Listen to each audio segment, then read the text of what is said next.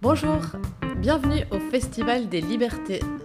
Ici, vous retrouvez tous les débats qui se tiendront entre le 21 et le 31 octobre au Théâtre National. Bonne écoute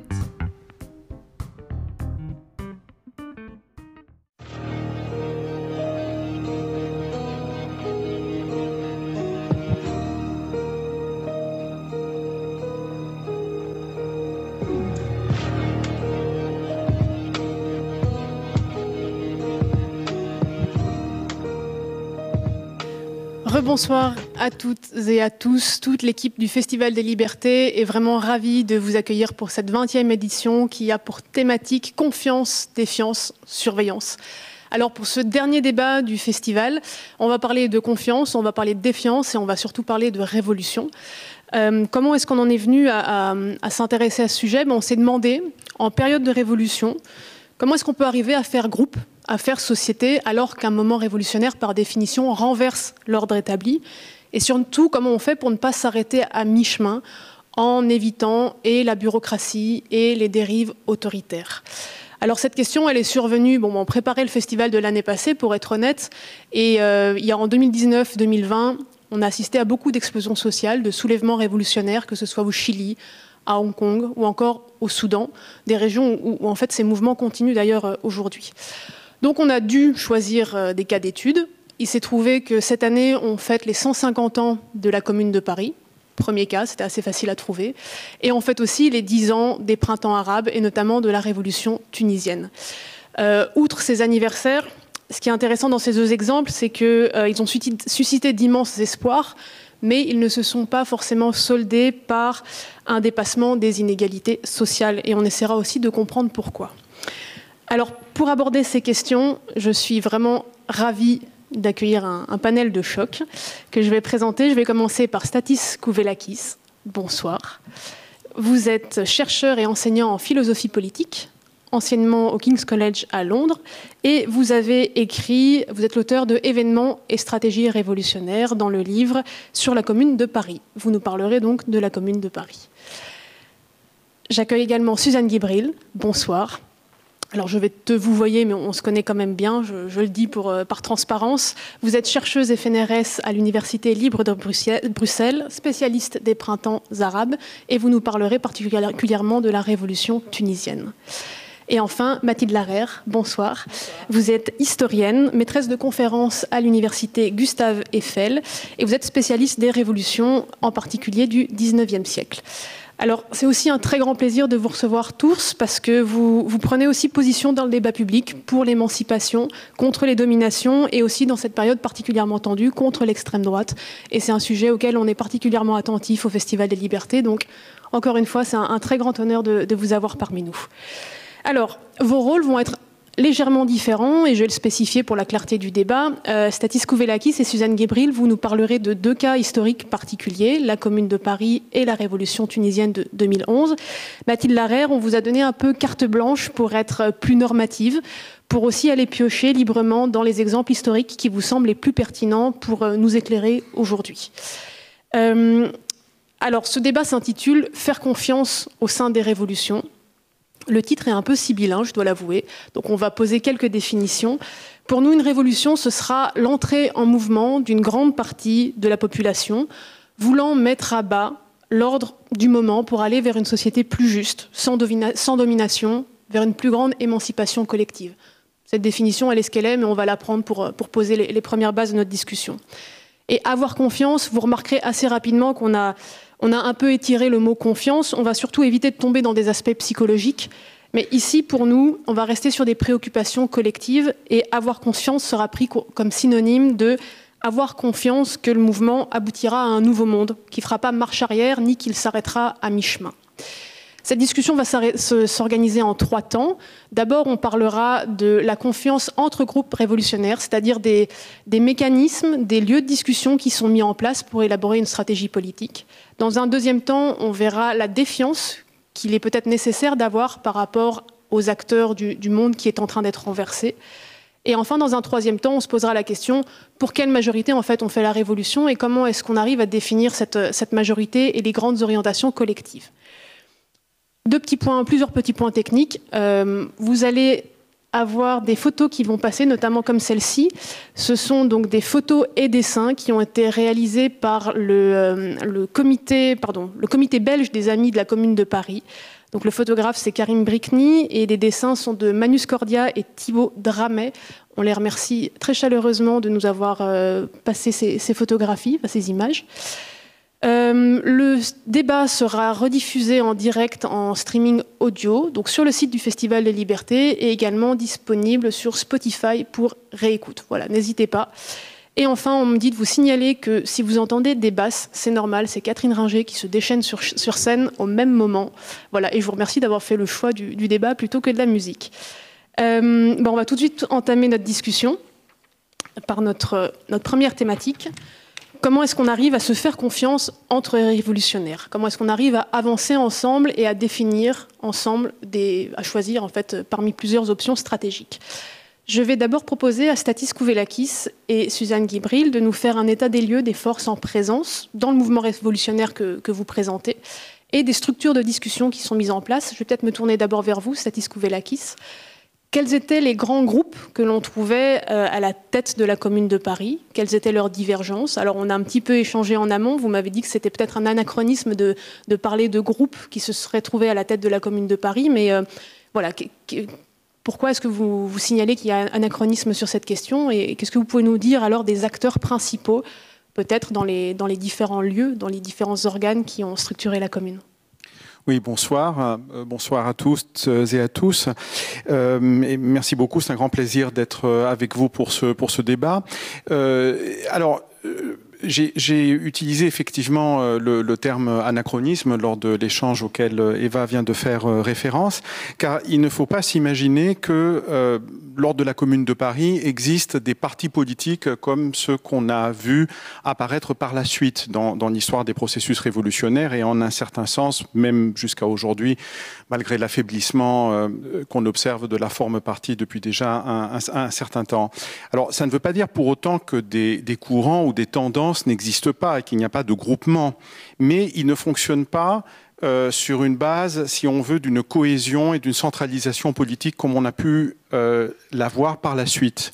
Euh, donc dans la commune de Paris, on le sait, et notamment au conseil de la commune de Paris, qui est un conseil élu au suffrage dit universel masculin, en réalité, euh, les débats étaient incessants, les désaccords étaient incessants, les conflits ont été, euh, ont été incessants, mais euh, ils, ils, opposaient en fait des, des, individus et des courants avec une certaine fluidité en réalité dans ces positions. Donc je crois que pour comprendre un peu la dynamique, si on veut, de la confiance ou de la défiance dans la Commune de Paris, il ne faut pas commencer par les groupements politiques, même si ça fait partie, bien sûr, de, de, de cet ensemble. Mais euh, il faut plutôt euh, commencer par euh, la dynamique, si on veut, entre le haut et le bas, en sachant qu'il y a justement les médiations qui permettent de, euh, de, de, faire le, le, lien entre, entre les deux. Donc je crois que ce qui est essentiel pour comprendre la dynamique de la Commune de Paris, c'est de, de raisonner en matière d'acteurs clés euh, et, voir comment est-ce que les, masses qui entrent en scène, le, le, peuple travailleur de Paris qui entre en scène à ce moment-là, euh, se structure et donne lieu à une expérience totalement inédite en fait dans l'histoire, puisque c'est la, la, première fois que le peuple travailleur euh, parvient au pouvoir, certes à l'échelle d'une ville, certes seulement pour 72 jours, mais l'événement a une portée absolument énorme qui est immédiatement perçue comme telle, y compris par les tenants et peut-être avant tout d'ailleurs par les tenants de l'ordre dominant. Paris, c'est pas n'importe quelle ville, c'est la capitale de la France, c'est euh, la capitale des révolutions, c'est la capitale du 19e siècle, comme a dit Walter Benjamin. Donc c'est tout ça. Et les acteurs donc euh, principaux, c'est euh, de la Commune de Paris. Je crois qu'il faut commencer par un acteur que euh, Mathilde Larère connaît, parfaitement pour l'avoir étudié. C'est la Garde nationale. Alors la Garde nationale jalonne en fait toute l'histoire des processus révolutionnaires depuis la Révolution française jusqu'à la y compris de la commune, et ça s'arrête là, je pense. Euh, la garde nationale, en fait, est l'acteur clé sans lequel la commune de Paris n'aurait pas été possible. Euh, la garde nationale, c'est euh, l'ensemble des hommes parisiens, donc c'est une structure qui est déjà démocratique par sa composition, qui est en armes, donc euh, ça fait à peu près 300 000 personnes euh, en armes. Et euh, tous les hommes donc, qui ne sont pas enrôlés dans l'armée, car la Commune de Paris a lieu dans la foulée en fait de la guerre franco-prussienne, et alors que Paris est toujours encerclé par les troupes, par les troupes prussiennes, et, peu après la capitulation en fait du gouvernement qui, se met, qui a été mis en place après le renversement de l'Empire. Donc la garde nationale s'auto-organise et se structure démocratiquement. Alors c'est un Mathilde Arère pourra vous en parler davantage, c'est un processus qu'on a déjà vu apparaître lors des révolutions de 48. Simplement, ce qui se passe sur la commune, c'est qu'il arrive euh, à, jusqu'au bout. Euh, on a donc un processus à travers lequel la, la, garde nationale se structure en fédération de la garde nationale, c'est pour ça qu'on parle des communards en tant que fédérés. Euh, ils élisent des délégués, ils élisent un comité central de la garde nationale. Et en réalité, c'est ce comité central de la garde nationale qui va se trouver aux manettes après le soulèvement populaire spontané qui a lieu le 18 mars. Vous connaissez sans doute l'épisode lorsque euh, le peuple parisien se soulève et met en échec la tentative de reprendre les canons euh, qui étaient les canons de la garde nationale et qui étaient sous la garde justement de la garde nationale. Thiers et son gouvernement essayent de les reprendre et euh, ils échouent à cause de la résistance de la population qui donne lieu à un soulèvement généralisé qui n'était absolument pas prévu. Ceci étant, le comité central de la garde nationale avait auparavant créé une situation de double pouvoir de fait dans Paris. Et on l'avait vu en fait au moment où les Prussiens ont essayé d'entrer, et sont entrés d'ailleurs, mais symboliquement seulement, dans la capitale. Et euh, le, comité central de la garde nationale avait d'une certaine façon géré politiquement ce processus et instauré une forme d'autorité parallèle en fait. Hein. Donc on retrouve un schéma qui est un classique de toutes les situations révolutionnaires, qui est celui du double pouvoir, hein, de la dualité de pouvoir.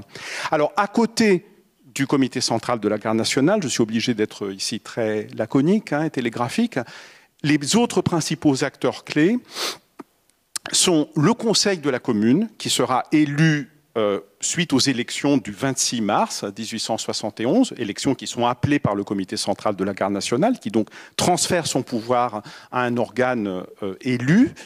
Euh, dans ce euh, conseil de la commune sont représentés en fait les principaux courants révolutionnaires, républicains révolutionnaires et socialistes qui existent dans le Paris populaire de l'époque.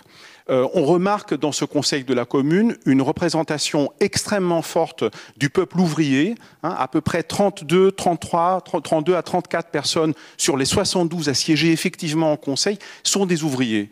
Il n'y a jamais eu d'organe révolutionnaire dans l'histoire mondiale des révolutions où la présence ouvrière a été aussi forte. Hein. Bon, ouvrier dans le sens où ce terme avait dans le Paris de l'époque, hein, mais quand même, c'est quelque chose de tout à fait frappant.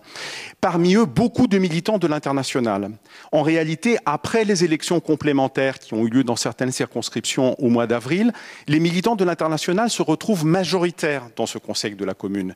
Mais n'imaginez pas que la section de la première internationale, la section parisienne de l'Association internationale des travailleurs, c'est ça son vrai titre, sont une organisation centralisée. Pas du tout. C'est un regroupement qui, euh, dans lequel cohabitent des sensibilités extrêmement diverses, qui vont s'affronter d'ailleurs pendant la Commune, et qui regroupent tout ce que le mouvement ouvrier, disons politique ou proto-politique, compte de l'époque, et les syndicats. Les organisations ouvrières de masse à Paris, c'est avant tout les syndicats, plusieurs dizaines de milliers, à peu près 40 000. Hein, on, calcule les, les membres des organisations syndicales. Enfin, à ça, il faut ajouter les clubs, révolutionnaires qui fleurissent dans les quartiers de Paris et qui permettent une expression populaire directe et une sorte de libération de la parole euh, collective, y compris dans des parties du corps social qui n'ont pas les droits de droits politiques, avant tout les femmes. Hein. Il y a des clubs féminins ou une participation féminine à des clubs.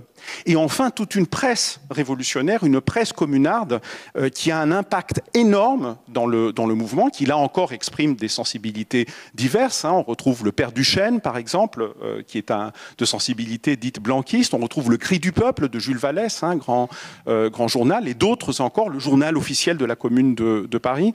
Donc c'est par l'ensemble de ces canaux, en fait, que se met concrètement en place un pouvoir de type nouveau, une libération de la parole et une capacité du peuple travailleur de Paris à prendre ses affaires euh, en main et à ouvrir un nouveau chapitre dans l'histoire de France et dans l'histoire du monde, tout simplement. Merci beaucoup. Est-ce que vous pouvez peut-être nous, dire s'il y a une réponse à cette question, comment est-ce que ces différentes structures, la garde nationale, le conseil, même les syndicats ou les clubs se coordonnaient S'il y a eu coordination? Eh bien justement, ils ne se sont pas coordonnés. Je crois que c'est ça en fait le, et, le, problème récurrent en fait auquel s'est confrontée la Commune de Paris, c'est euh, d'une part un, flottement dans sa capacité à prendre les décisions. On aura peut-être l'occasion d'y revenir euh, par la suite, mais euh, il y a eu une, hésitation à, agir dans les moments les plus cruciaux, et à, commencer par le tout début, hein, c'est-à-dire le Conseil lui-même élu ne savait pas très bien ce qu'il représentait. Est-ce qu'il était par exemple un, pouvoir de type nouveau qui défiait ouvertement euh, le gouvernement existant Est-ce que c'était une sorte de conseil municipal avec des euh, prérogatives élargies? Il y a eu un flottement. Et ce flottement a coûté très cher parce que euh, on n'a pas tout de suite attaqué Versailles. Hein. Et quand on l'a fait, c'était, trop tard. Entre-temps, l'adversaire s'était, réorganisé. Et en réalité, ces discussions et ces débats extrêmement vifs qui ont jalonné ces 60 et quelques jours de fonctionnement du Conseil, les, décisions prises avait beaucoup de difficultés à être mise en pratique.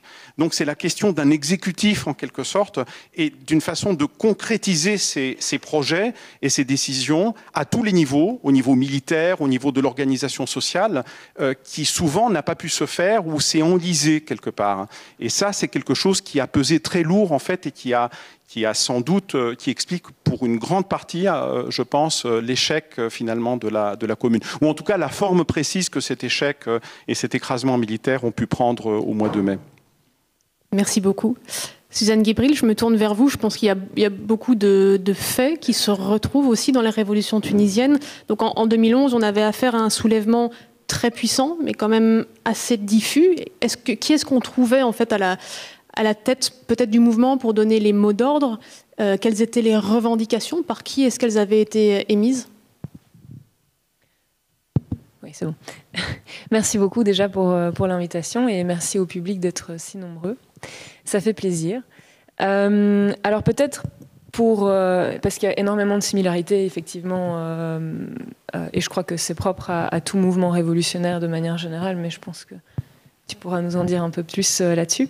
Mais si je dois resituer peut-être un petit peu le contexte tunisien pour mieux comprendre dans quelles circonstances euh, la, révolution a commencé, euh, il faut savoir que la Tunisie, depuis son indépendance, a été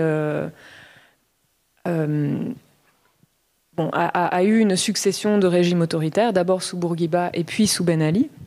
Et la particularité du système tunisien, c'est que c'est un système corporatiste. Euh, à savoir que euh, l'organisation euh, concrète politique se fait, donc les décisions se prennent au niveau gouvernemental et les décisions sont sont ensuite traversées par les différents syndicats, par les différentes corporations de travailleurs.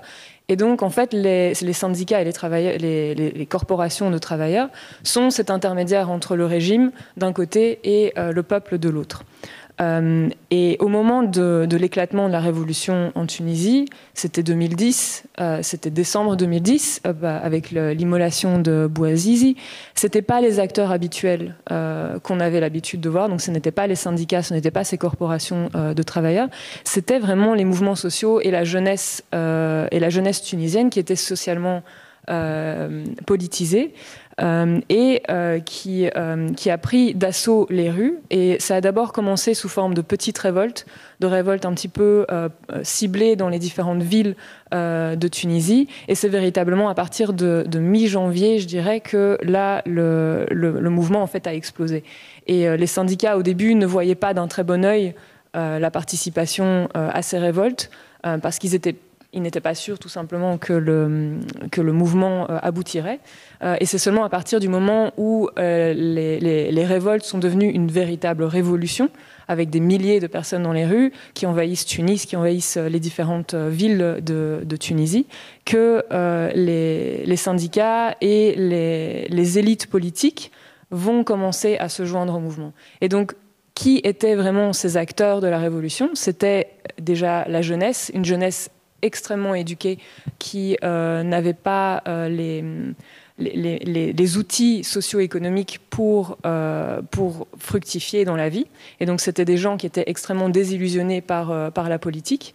Euh, c'était énormément de, mouvements sociaux. La Tunisie est un, exemple assez frappant dans la région, euh, dans le sens où même euh, malgré, la, dictature et le régime autoritaire de Ben Ali, il y avait énormément de, groupes sociaux qui, se créaient, énormément de mouvements sociaux avec des causes différentes, et donc une, société civile qui est assez socialisée politiquement et assez active.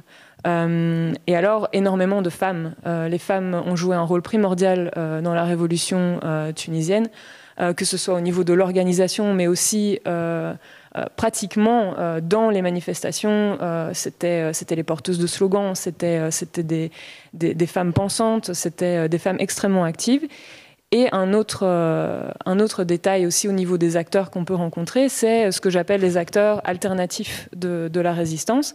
alors, c'est qui? Euh, C'est des chanteurs, c'est euh, des danseurs, c'est des rappeurs, c'est des, street artistes qui participent et des, supporters de football aussi, qui, participent de, façon assez personnelle à, ces manifestations, qui ne revendiquent pas une, appartenance politique au mouvement, mais qui ont cette volonté de s'opposer au régime, à l'ordre et à a aidé en fait le, ce, euh, ce, mouvement de, ce mouvement de révolte qui, se, pour, pour l'aider à se propager euh, dans un élan d'opposition.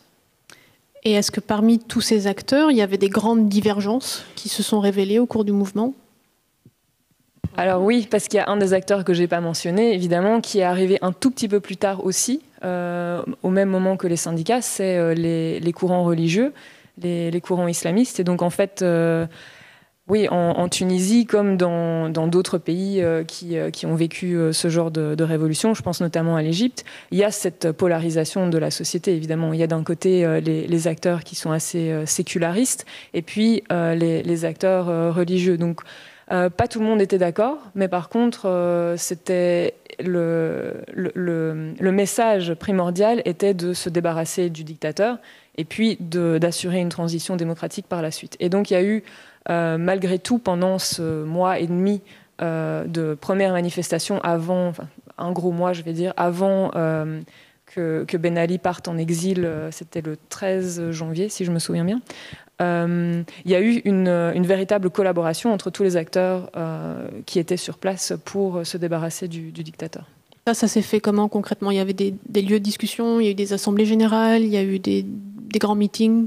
Oui, alors je dirais qu'au niveau de la communication euh, entre les différents groupes, ça s'est fait à deux niveaux. Il y a euh, tout d'abord la communication très pratique, euh, pratico-pratique, donc la communication de tous les jours, qui se fait énormément de, bouche à oreille. C'est ramener sa famille, c'est ses amis. On y va en groupe, on y va en famille aussi, manifester. c'est beaucoup par SMS, c'est beaucoup en utilisant des messages cachés dans, dans des tags, des graffitis.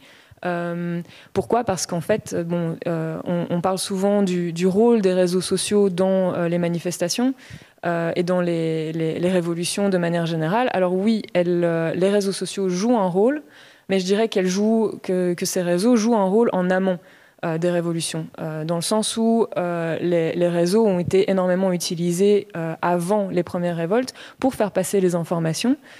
mais pratiquement au moment de la révolution, Internet a été coupé très très rapidement.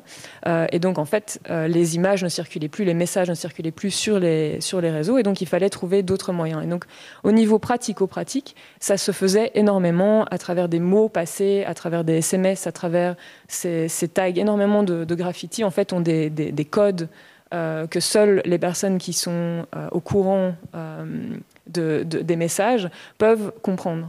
Et donc, euh, c'est comme ça qu'en fait, ils contournaient euh, la, répression policière et qu'ils contournaient euh, la présence de ces, forces de sécurité pour empêcher les manifestations de se faire.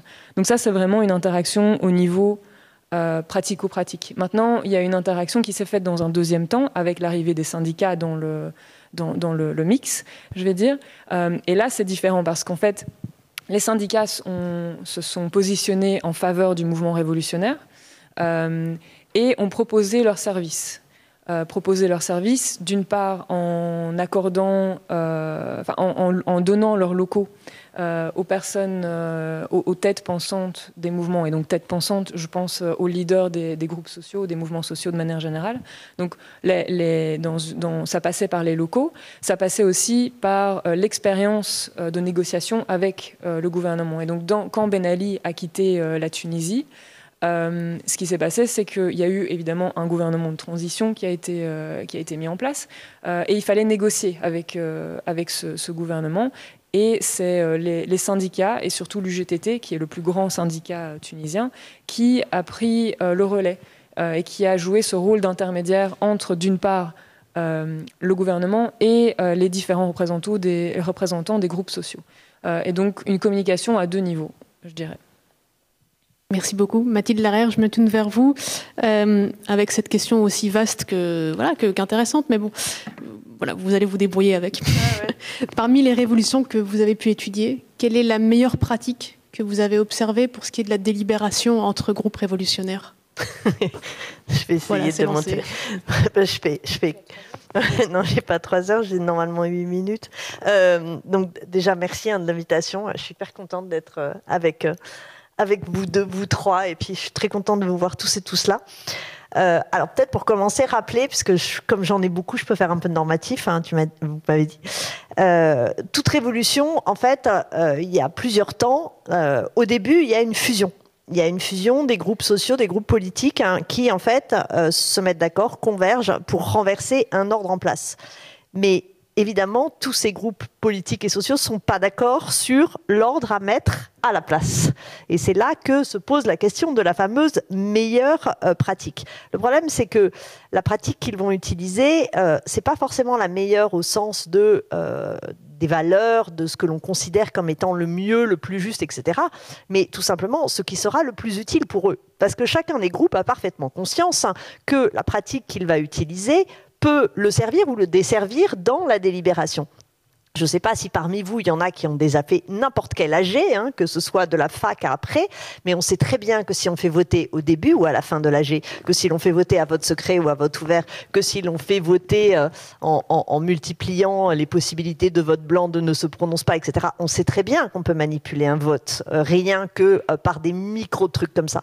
Alors vous imaginez dans un contexte révolutionnaire. Donc L'enjeu, en fait, euh, pour ces différents groupes, c'est d'essayer de faire passer une pratique qu'ils vont évidemment justifier comme étant la meilleure au niveau des valeurs, mais qui en réalité est la plus efficace pour eux. Donc, je vais vous donner un exemple. C'est en 1848. Donc, en 1848, euh, je vais faire un peu comme mes camarades. Quelles sont les forces en présence?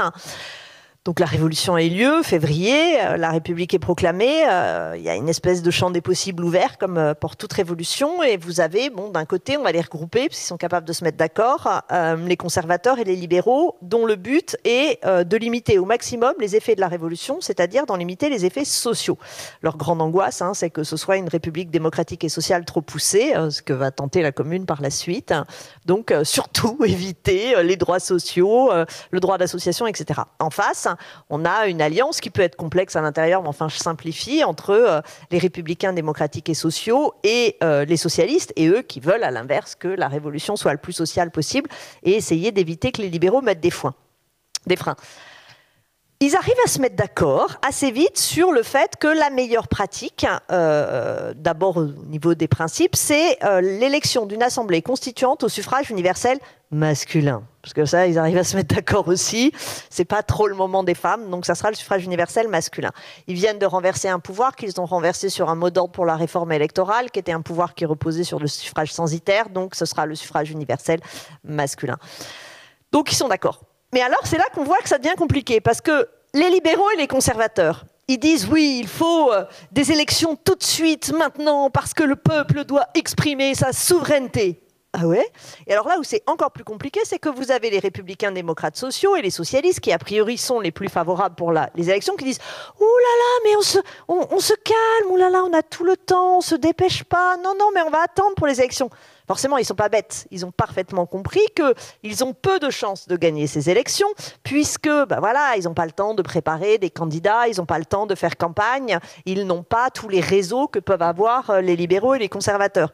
Donc on se retrouve dans cette position complètement dingue vous avez d'un côté des gens qui n'ont jamais été favorables au suffrage universel, euh, masculin ou pas masculin, euh, mais qui là le défendent parce qu'ils savent qu'ils vont profiter justement de leur emprise sociale. Les conservateurs savent très bien qu'à la campagne, le suffrage universel, euh, c'est le sacre des notables, donc ils sont pas bêtes, ils veulent sortir des urnes. Et de l'autre côté, des gens tout aussi foncièrement démocratiques que, que, Le Dru-Rollin, par exemple, ou d'autres, qui vont dire oh là là, non, non, doucement, doucement, doucement, on va reculer. Bon, ils se mettent d'accord, ils reculent de 15 jours. Résultat, il se passe exactement ce que craignaient euh, les démocrates, à savoir que ce qui sort des unes, c'est une assemblée qui est dominée par les libéraux conservateurs. Donc voilà, c'est pour ça que c'est difficile. La meilleure pratique, euh, c'est pas forcément euh, la pratique la plus juste, la pratique la plus juste en fonction de ce à quoi on croit, mais ça peut être tout simplement bah, la pratique qui est la plus utile. Et quelque part, en mars 48, eh ben, la meilleure pratique n'était pas l'élection d'une assemblée constituante pour, euh, pour les démocrates de ce moment-là. Alors je vais quand même essayer de répondre un peu à la question. Non, mais ça va pousser aussi des gens à dire que la meilleure pratique, c'est la dictature du prolétariat, hein, parce qu'en en fait, il n'y a pas, c'est peut-être contraire au principe. Blanqui, c'est ce qu'il finit par dire. Hein, euh, il ne faut pas de démocratie, parce que si on veut instaurer la démocratie, il faut une phase sans démocratie.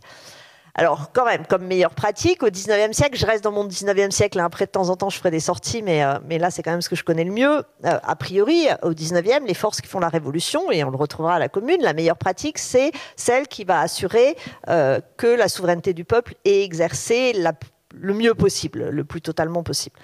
Donc, a priori, bah, ce qui permet que cette souveraineté s'exerce le mieux, c'est la démocratie directe. Ouais, mais c'est pas possible dans un État de la taille de Paris et voir euh, de la France et voir dans une ville de la taille de Paris. Donc, il faut du gouvernement représentatif. Il n'y a pas trop le choix. Donc, la question, c'est comment mettre de la démocratie directe dans euh, euh, la démocratie, dans le gouvernement représentatif. Donc, évidemment, les libéraux, ils vont essayer de la limiter. Donc il y a des solutions pendant la commune, mais avant ça, une solution qui est intéressante, c'est celle de la constitution euh, de l'an 1 de 1793. Pour vous le faire vite, faut imaginer la constitution de l'an 1. Alors elle ne sera pas appliquée, donc je ne peux pas vous dire si ça marche, mais, euh, mais l'idée c'était ça. Donc vous avez une convention élu euh, euh, au suffrage universel masculin à deux tours, enfin pas à deux tours, mais à deux, à deux degrés. Donc cette convention décide des lois. Mais en fait, partout sur le territoire, on a des circonscriptions électorales hein, qui correspondent en gros à 500 000 électeurs hein, et qui forment des assemblées primaires. Et ces assemblées primaires se rassemblent régulièrement, discutent, débattent. Et notamment, elles discutent des débats de loi et des lois qui ont été votées à la Convention. Et la Constitution pense, enfin le postule, que si un nombre, alors je ne sais plus le nombre exact, mais d'assemblées primaires dans un nombre X de départements rejette une loi, eh ben, il faut refaire le projet et revoter. Et donc il y a euh, cette possibilité. Et d'autre part, si dans une circonscription, alors pour cette fois à l'échelle départementale, donc qui a porté un député à la Convention, il y a un nombre important d'assemblées primaires qui disent ce député, on n'en veut pas, parce qu'il n'a pas respecté son mandat, parce que aussi un autre moyen, c'est de, mettre des formes de mandat plus impératifs. Il n'a pas respecté, donc maintenant on dirait révoquer. À l'époque, on disait la procédure de réappel. Eh bien, euh, il doit euh, se resoumettre au vote. Donc là, il y a eu des tentatives, des réflexions sur les solutions possibles pour insuffler de la démocratie euh, directe dans le gouvernement représentatif. Et voilà, et c'est ça qui, c'est une possibilité. Merci beaucoup. Pour, clore cette, première partie, je vous proposerai, si, vous le voulez bien, assez rapidement de nous donner un exemple très concret de choix stratégiques euh, auxquels s'est trouvé confronté le, mouvement que, vous étudiez et comment est-ce qu'il a été tranché? Statis Kouvelakis ou Suzanne Gibril, comme vous voulez. Statis Kouvelakis. Alors, j'en ai mentionné un avant, qui était euh, le fait que la, commune a, trop tardé de décider une offensive contre Versailles, alors qu'il est encore euh, temps. Il y a eu du flottement, et, quand ça a été fait, le 3 et 4 avril, ça a été un désastre militaire pour la commune. Donc ça, c'est un premier débat euh, stratégique qui a été tranché dans le mauvais sens. Il y a un deuxième débat stratégique hein, qui a été tranché dans le mauvais sens, c'est faut-il prendre ou pas les réserves euh, de la Banque de France et en réalité prendre le contrôle de la Banque de France. Et, là, le débat a été plus, plus diffus, plus confus aussi, mais euh, les responsables euh, financiers de la, commune et de cette question, Jourde et, et, Bellet, qui faisaient partie de l'aile la plus modérée, on va dire, de la commune, n'ont pas voulu jusqu'au aller jusqu'au contrôle de la Banque de France. Et c'est l'ancien gouverneur, en fait, donc aux ordres du gouvernement de Thiers, en réalité, qui a été maintenu en place et qui donnait au compte-goutte au conseil de la commune, en le considérant comme un conseil municipal, l'argent minimal nécessaire au fonctionnement, disons, de la municipalité de Paris, si vous voulez. Et ça, c'est quelque chose qui a pesé très, très, très, très lourd. tous les communards l'ont reconnu par la suite euh, en disant que s'ils avaient fait ça, ils auraient, disposé d'une arme, et même d'une arme de négociation vis-à-vis du gouvernement de Versailles, qui aurait pu peser beaucoup dans le, dans le rapport de force. Hein.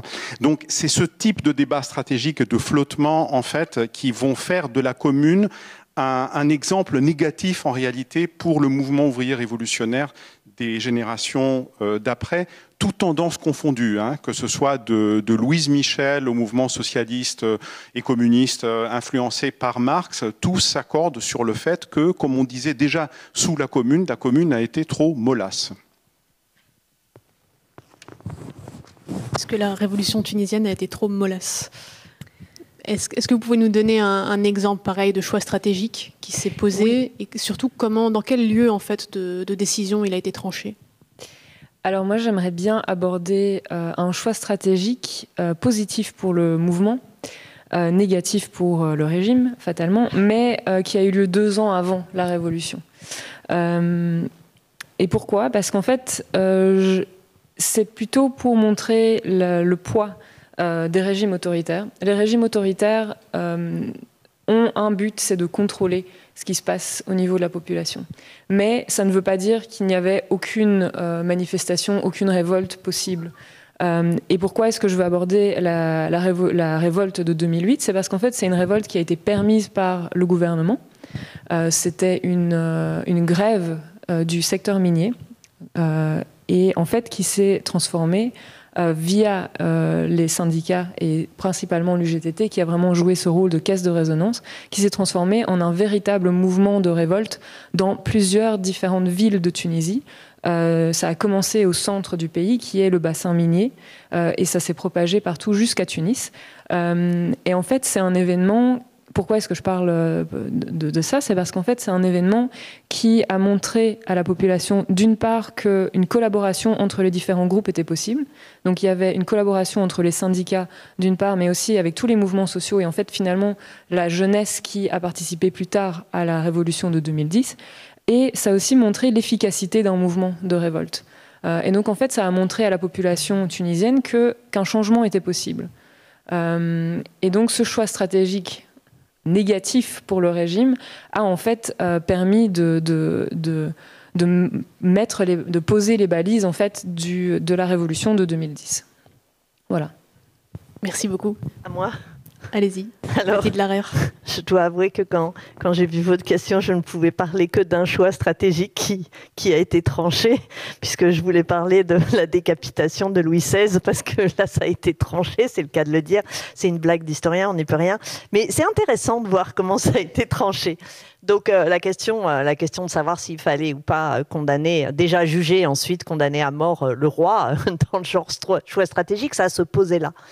Euh, et, à nouveau, on voit un peu ce que je vous disais tout à l'heure, parce que, euh, parce que les, tactiques et, les, pratiques qui ont été proposées euh, l'ont été pour l'efficacité. C'est-à-dire que ceux qui voulaient que le roi soit condamné à mort et exécuté dans un temps bref ont choisi les tactiques qui leur permettaient de le faire et les autres non. Déjà, l'enjeu était de savoir si on allait le juger dans un tribunal. Ça aurait été possible. Hein, tribunal révolutionnaire, hein, ou si on allait le juger à la Convention, ce qui posait de problème, parce que c'était plus la séparation des pouvoirs. Et euh, ceux qui étaient favorables à la mort du roi ont bien compris l'intérêt qu'il y avait à le faire euh, juger à la Convention, là plutôt pour légitimer en fait euh, cette exécution. Et ensuite, il y a eu un débat long, extrêmement passionnant. Les archives du, procès, du procès qui est, qui à la Convention sont, sont très intéressantes. Et les Girondins, donc en gros les républicains libéraux, eux ne voulaient pas que le roi soit tué pour tout un tas de raisons sur lesquelles j'ai pas le temps de m'étendre. Et ils vont se dire ah mais non, en fait, il faut soumettre la question au référendum, c'est-à-dire euh, au vote populaire. Et leur argument, d'ailleurs facile à soutenir, hein, c'est que euh, bah, c'est quand même au peuple de décider et qu'on ne peut pas priver le peuple de sa souveraineté et que le référendum est finalement un des meilleurs moyens de, de le mettre en place. À l'inverse, évidemment, les montagnards qui, eux, étaient favorables à l'exécution rapide euh, du roi était euh, contre le référendum. Tout ça a donné, dans le moment du vote, un moment de confusion parce que pour essayer de gagner du temps, euh, les Girondins n'ont pas été clairs sur les questions qui allaient être posées aux gens qui allaient voter. Et donc, au bout du compte, les questions étaient un peu confuses. La mort du roi maintenant, la mort du roi pas maintenant, la mort du roi avec référendum, la mort du roi sans référendum. Ce qui fait que le premier vote était quasiment illisible euh, parce que euh, justement, il y avait trop de questions et qu'il a fallu faire un deuxième vote et que ça a été tranché le 21 juin 1793. Merci beaucoup. Je vous propose de passer à la, à la deuxième partie de notre discussion après un tout petit extrait sonore. Tu vois, le monde se divise en deux catégories. Ceux qui ont un pistolet chargé et ceux qui creusent. Toi, tu creuses. Alors au-delà de, la boutade manichéenne du, bon, de la brute et du truand, on va voir maintenant qu'il existe au sein des, révolutions des intérêts foncièrement divergents, des conflits qui sont irrésolubles, et donc il y a des, ennemis auxquels on ne peut pas faire confiance. Donc il y a une défiance qui est, légitime et peut-être même nécessaire. Euh, sur un autre plan, Jean-Pierre Filiu disait au niveau géopolitique, on ne doit jamais croire quelqu'un avec qui on est en conflit. Donc c'est de ça dont on va parler maintenant dans cette deuxième partie de la discussion. Euh, Suzanne Guébril, je me tourne vers vous. Est-ce que vous pouvez nous dire si les Tunisiens se sont méfiés des anciennes institutions, j'appelle ici institutions notamment la police et le Parlement, et, euh, pourquoi? Et est-ce qu'ils les ont remplacés? Si oui, comment? Avec quels objectifs? Longue question. Alors méfiance, euh, oui, fatalement. Euh, et c'est une méfiance qui vient d'abord du, du, passé autoritaire, mais qui vient surtout d'une méfiance envers la famille de Ben Ali, Ben Ali Trabelsi, euh, de, par sa femme, qui en fait avait une sorte de monopole sur les secteurs clés de l'économie, sur, les, postes clés de, la bureaucratie et de l'administration. Euh, et donc, en fait, la, méfiance, elle vient vraiment de, ce, système népotiste qui avait été mis en place euh, par Ben Ali euh, et, sa famille. Et donc, en fait, ça, revient à, cette idée de comment est-ce qu'un régime autoritaire fait pour survivre. il doit s'entourer d'une élite, qu'elle soit économique et ou militaire. Et, dans le cas tunisien, ce qui s'est passé, c'est que Ben Ali s'est entouré de sa famille et de ses proches, mais n'a pas euh, autant développé euh, cette, élite économique ni militaire. Euh, et donc, en fait, ça a joué en sa défaveur au moment des manifestations parce qu'il s'est retrouvé confronté à deux formes d'ennemis, entre guillemets. Tout d'abord, le peuple, qui était extrêmement mécontent, mais aussi l'élite socio-économique et euh, militaire qui, en fait, ne voyait pas euh, ses, intérêts euh, défendus et qui ne s'y retrouvait pas, en fait, dans, dans, la façon qu'avait Ben Ali de, de, gérer les affaires. Et donc, il y a eu une, une extrême méfiance envers ces, ces, institutions. Au moment où, où, où, Ben Ali est parti en exil, finalement, il y a eu cette méfiance envers euh, la personne qui l'a remplacé, qui était Ranouchi, qui lui était le Premier ministre sous, euh, sous Ben Ali, et donc une méfiance par rapport euh, au discours qui était prononcé par Ranouchi, qui voulait en fait faire une transition sur base d'un article très particulier de la Constitution, qui disait, c'est l'article 57 il me semble, qui disait que c'était le Premier ministre qui allait reprendre le pouvoir le temps tant que le président n'était pas apte à, revenir. Euh, et donc, en fait, il y a une partie de la population qui a eu extrêmement peur que ça, implique un retour de Ben Ali si cet article était, euh, était mis en place. Et donc il y a eu euh, énormément de, méfiance et de, manifestations autour de cette question de, de Ranouchi et de sa, de, sa capacité à reprendre les rênes du pouvoir. Euh, et, donc, euh, finalement, cette, transition-là a été légèrement abandonnée euh, pour, permettre une transition un petit peu plus cordiale et civile avec l'intermédiaire de l'UGTT et des, élites politiques qui étaient en fait hors la loi sous, le régime de Ben Ali. ce qui a aussi mené à une certaine méfiance de la part de la population envers l'UGTT, qui était historiquement en fait le, le, pont entre le monde politique et le monde social et qui a, et qui a euh, énormément participé aux négociations et donc euh, une méfiance face à leur expérience euh, et à leur loyauté au mouvement dans un premier temps, qui s'est en fait, avec toute cette histoire autour de, de Ranouchi, qui, qui en fait a rassuré la population dans, dans ce sens-là. Donc une méfiance en fait à plusieurs niveaux qui s'est petit à petit déconstruite et qui a laissé place à une, un mouvement de transition démocratique. Euh, et le, je dirais que le point, ou en tout cas l'institution qui a gardé la méfiance de la part de la population, c'est euh, l'institution qui représente la surveillance, la sécurité, à savoir le système policier, qui est euh, encore toujours aujourd'hui associé au passé autoritaire, à un passé violent, et qui, qui, représente en fait les agents de contrôle à ce niveau-là. par rapport au remplacement, euh, et au fonctionnement euh, euh, post-révolution 2011. Alors les, élections ont été, ont été décidées, enfin, on a décidé d'organiser les élections en octobre 2011. Et pour, avant ça, il y a eu la mise en place d'un gouvernement intérim avec euh, une succession de, personnes à la tête du, mouvement, euh, des, personnes qui ne faisaient absolument pas l'unanimité. Euh, mais, là où c'est intéressant, c'est que pendant cette période intérimaire, il y a eu la mise en place d'une commission pour la Révolution, et qui est une commission qui avait pour objectif de réaliser certains objectifs, euh, certaines missions. La première, c'était d'établir les nouvelles règles électorales pour les élections d'octobre. Et euh, la deuxième, c'était de nommer une organisation qui avait pour mission d'observer euh, le management en fait du gouvernement et donc avoir un comité de technocrates euh, qui sont issus de la société civile, issus de, cette euh, jeunesse révolutionnaire, de, cette, de, ces personnalités politiques qui, euh, qui étaient hors la loi sous Ben Ali, pour en fait faire en sorte que la transition se passe dans les meilleures conditions et que les élections de 2011 octobre 2011 se passent de, façon euh, la plus démocrate possible. Et euh, concrètement, ça s'est traduit par quoi? Ça s'est traduit par déjà euh, la, réhabilitation de, certains partis politiques qui étaient interdits à l'époque. Je pense à Ennahda, qui était le, parti islamiste, et je pense aussi au Congrès pour la, pour la République, le, CPR, euh, qui, euh, qui, était un, parti qui était en exil en France entre 2002 et 2011. Euh, et aussi la réhabilitation et l'octroi et, l'ouverture sur les listes électorales de plus de 100 partis. et donc, qui laisse place en fait à, une, campagne électorale super intéressante avant, les élections de, de 2011. Merci beaucoup. Statis Kovelakis, je me tourne vers vous.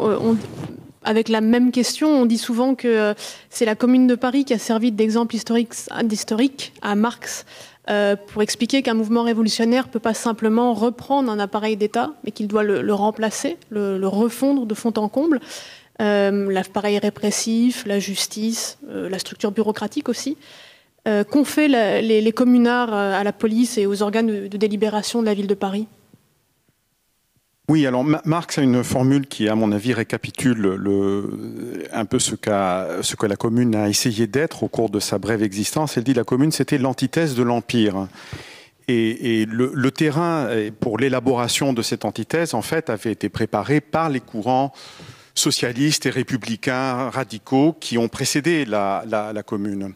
Alors, qu'est-ce que ça veut dire euh, Qu'est-ce que ça veut dire concrètement? Bah, Ça veut dire que euh, on veut rompre à la fois avec euh, le régime autoritaire extrêmement centralisé et bureaucratique de l'Empire, en s'attaquant précisément à ça, à sa centralisation, à laquelle on va opposer une très large décentralisation du pouvoir. C'est toute l'idée des communes, justement. Hein. C'est-à-dire l'idée de la commune, si vous voulez, le projet de la, commune, c'était que la, la, nouvelle République devait être fondée par en bas sous la forme d'une fédération volontaire de communes. C'est-à-dire que toutes les communes de France étaient appelées par la force de l'exemple à suivre, à suivre ce que la commune de Paris avait, avait initié. Et certaines grandes villes s'y sont essayées, hein, mais ça n'a pas duré longtemps. Par exemple, à Marseille, à Lyon, euh, à Saint-Étienne, à Narbonne. Euh, donc, euh, mais, mais, ces communes ont, une, ont une, durée de vie assez, assez brève. Donc l'idée, c'était de refonder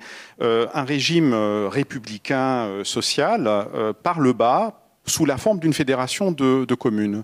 Euh, deuxièmement, la, rupture avec le, centralisme euh, impliquait euh, que ces, communes avaient de très larges prérogatives, une, une quasi-souveraineté. Alors, les divers courants qui composait la commune de Paris euh, n'était pas d'accord sur l'équilibre, si vous voulez, entre ce qui devait rester de pouvoir euh, central, car il ne s'agissait absolument pas de remettre en cause l'unité de la nation française. Là, tout le monde était, d'accord, mais les conceptions étaient différentes sur les moyens de cette unité et le niveau de décentralisation. Hein. Donc, euh, les textes qui existent, par exemple la déclaration au peuple français, qui est en quelque sorte le manifeste programmatique de la commune, qui a été adopté par son conseil en avril, ont des formulations un peu ambiguës ou de synthèse si vous voulez, entre les, divers euh, points de vue.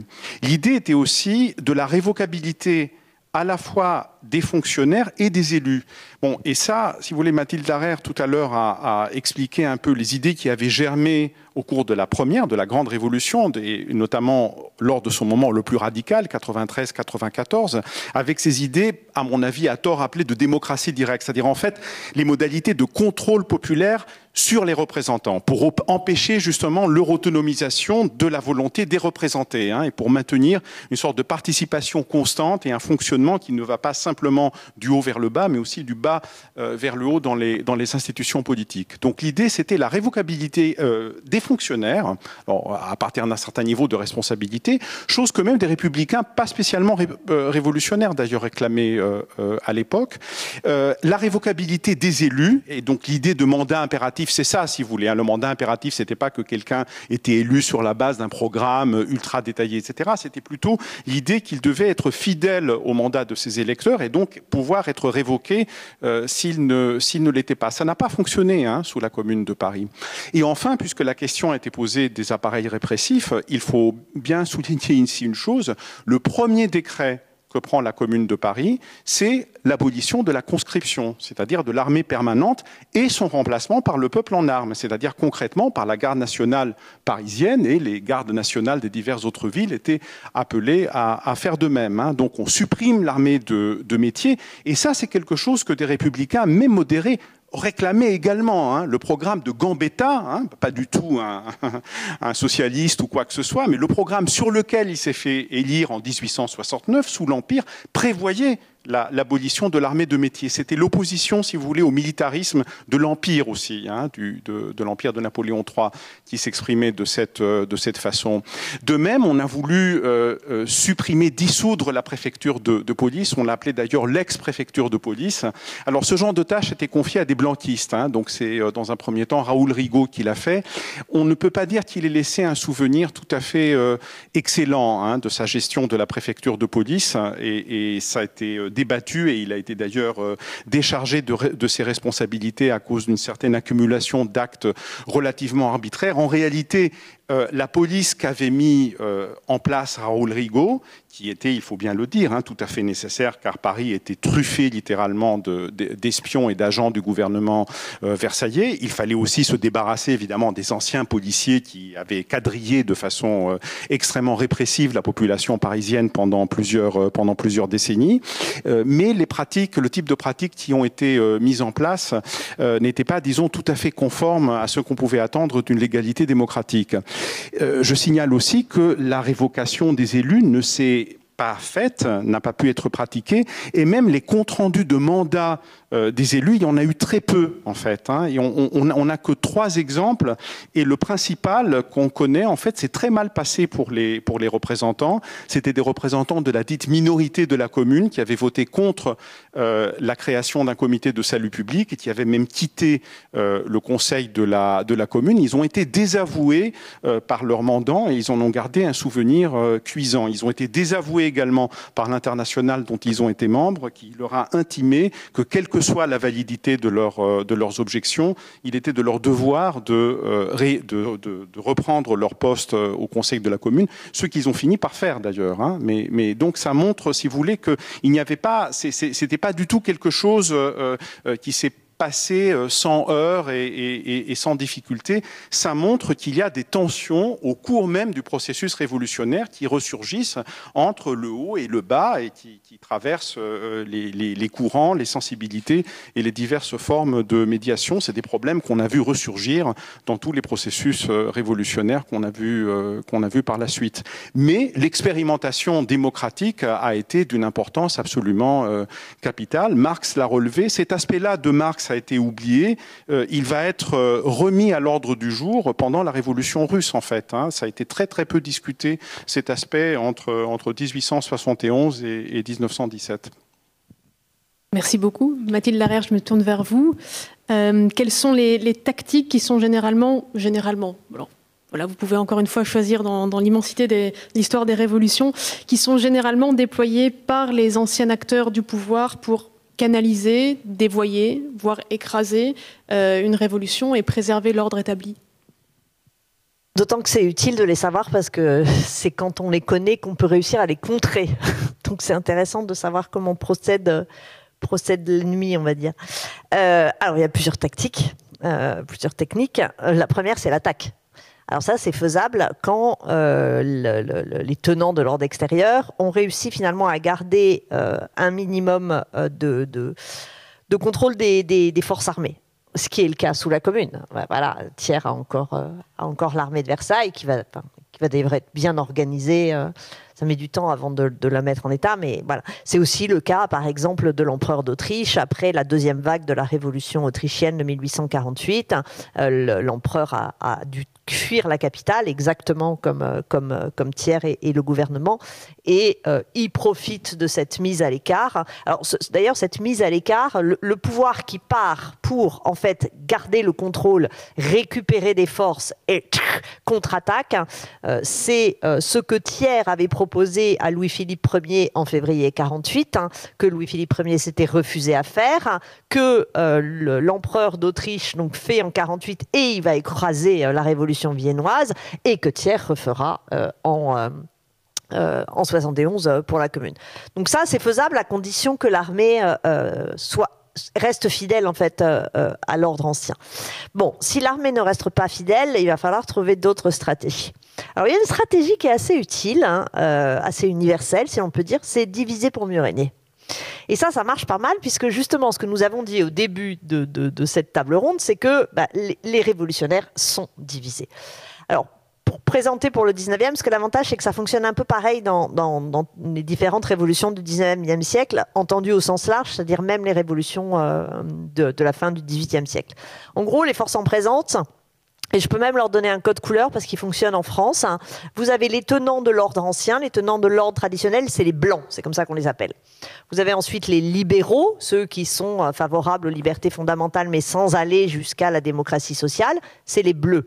Et puis vous avez les rouges, c'est les partisans de la démocratie, euh, de la République euh, démocratique et sociale. Les révolutions, quand on regarde, elles sont toutes faites par des alliances des bleus et des rouges pour renverser les blancs. Parce que pour renverser les Blancs, il faut qu'ils s'allient. Donc que ce soit en 1789, en 1830, en 1848, alors c'est plus compliqué pour la commune, il y a cette alliance des Bleus et des Rouges et ils renversent les Blancs. Donc les Blancs sont un peu embêtés, ils ont tout perdu. Et à ce moment-là, euh, que se passe-t-il? Eh ben, les Bleus et les Rouges arrivant au pouvoir commencent à se diviser, à chercher des stratégies d'ailleurs chacun pour l'emporter sur l'autre. Et là, fort habilement, les Blancs se disent ah, ah, et si je profitais de cette division des blancs et des, rouges et des, bleus. Et ils vont voir les bleus et ils disent écoutez, je vous propose quelque chose.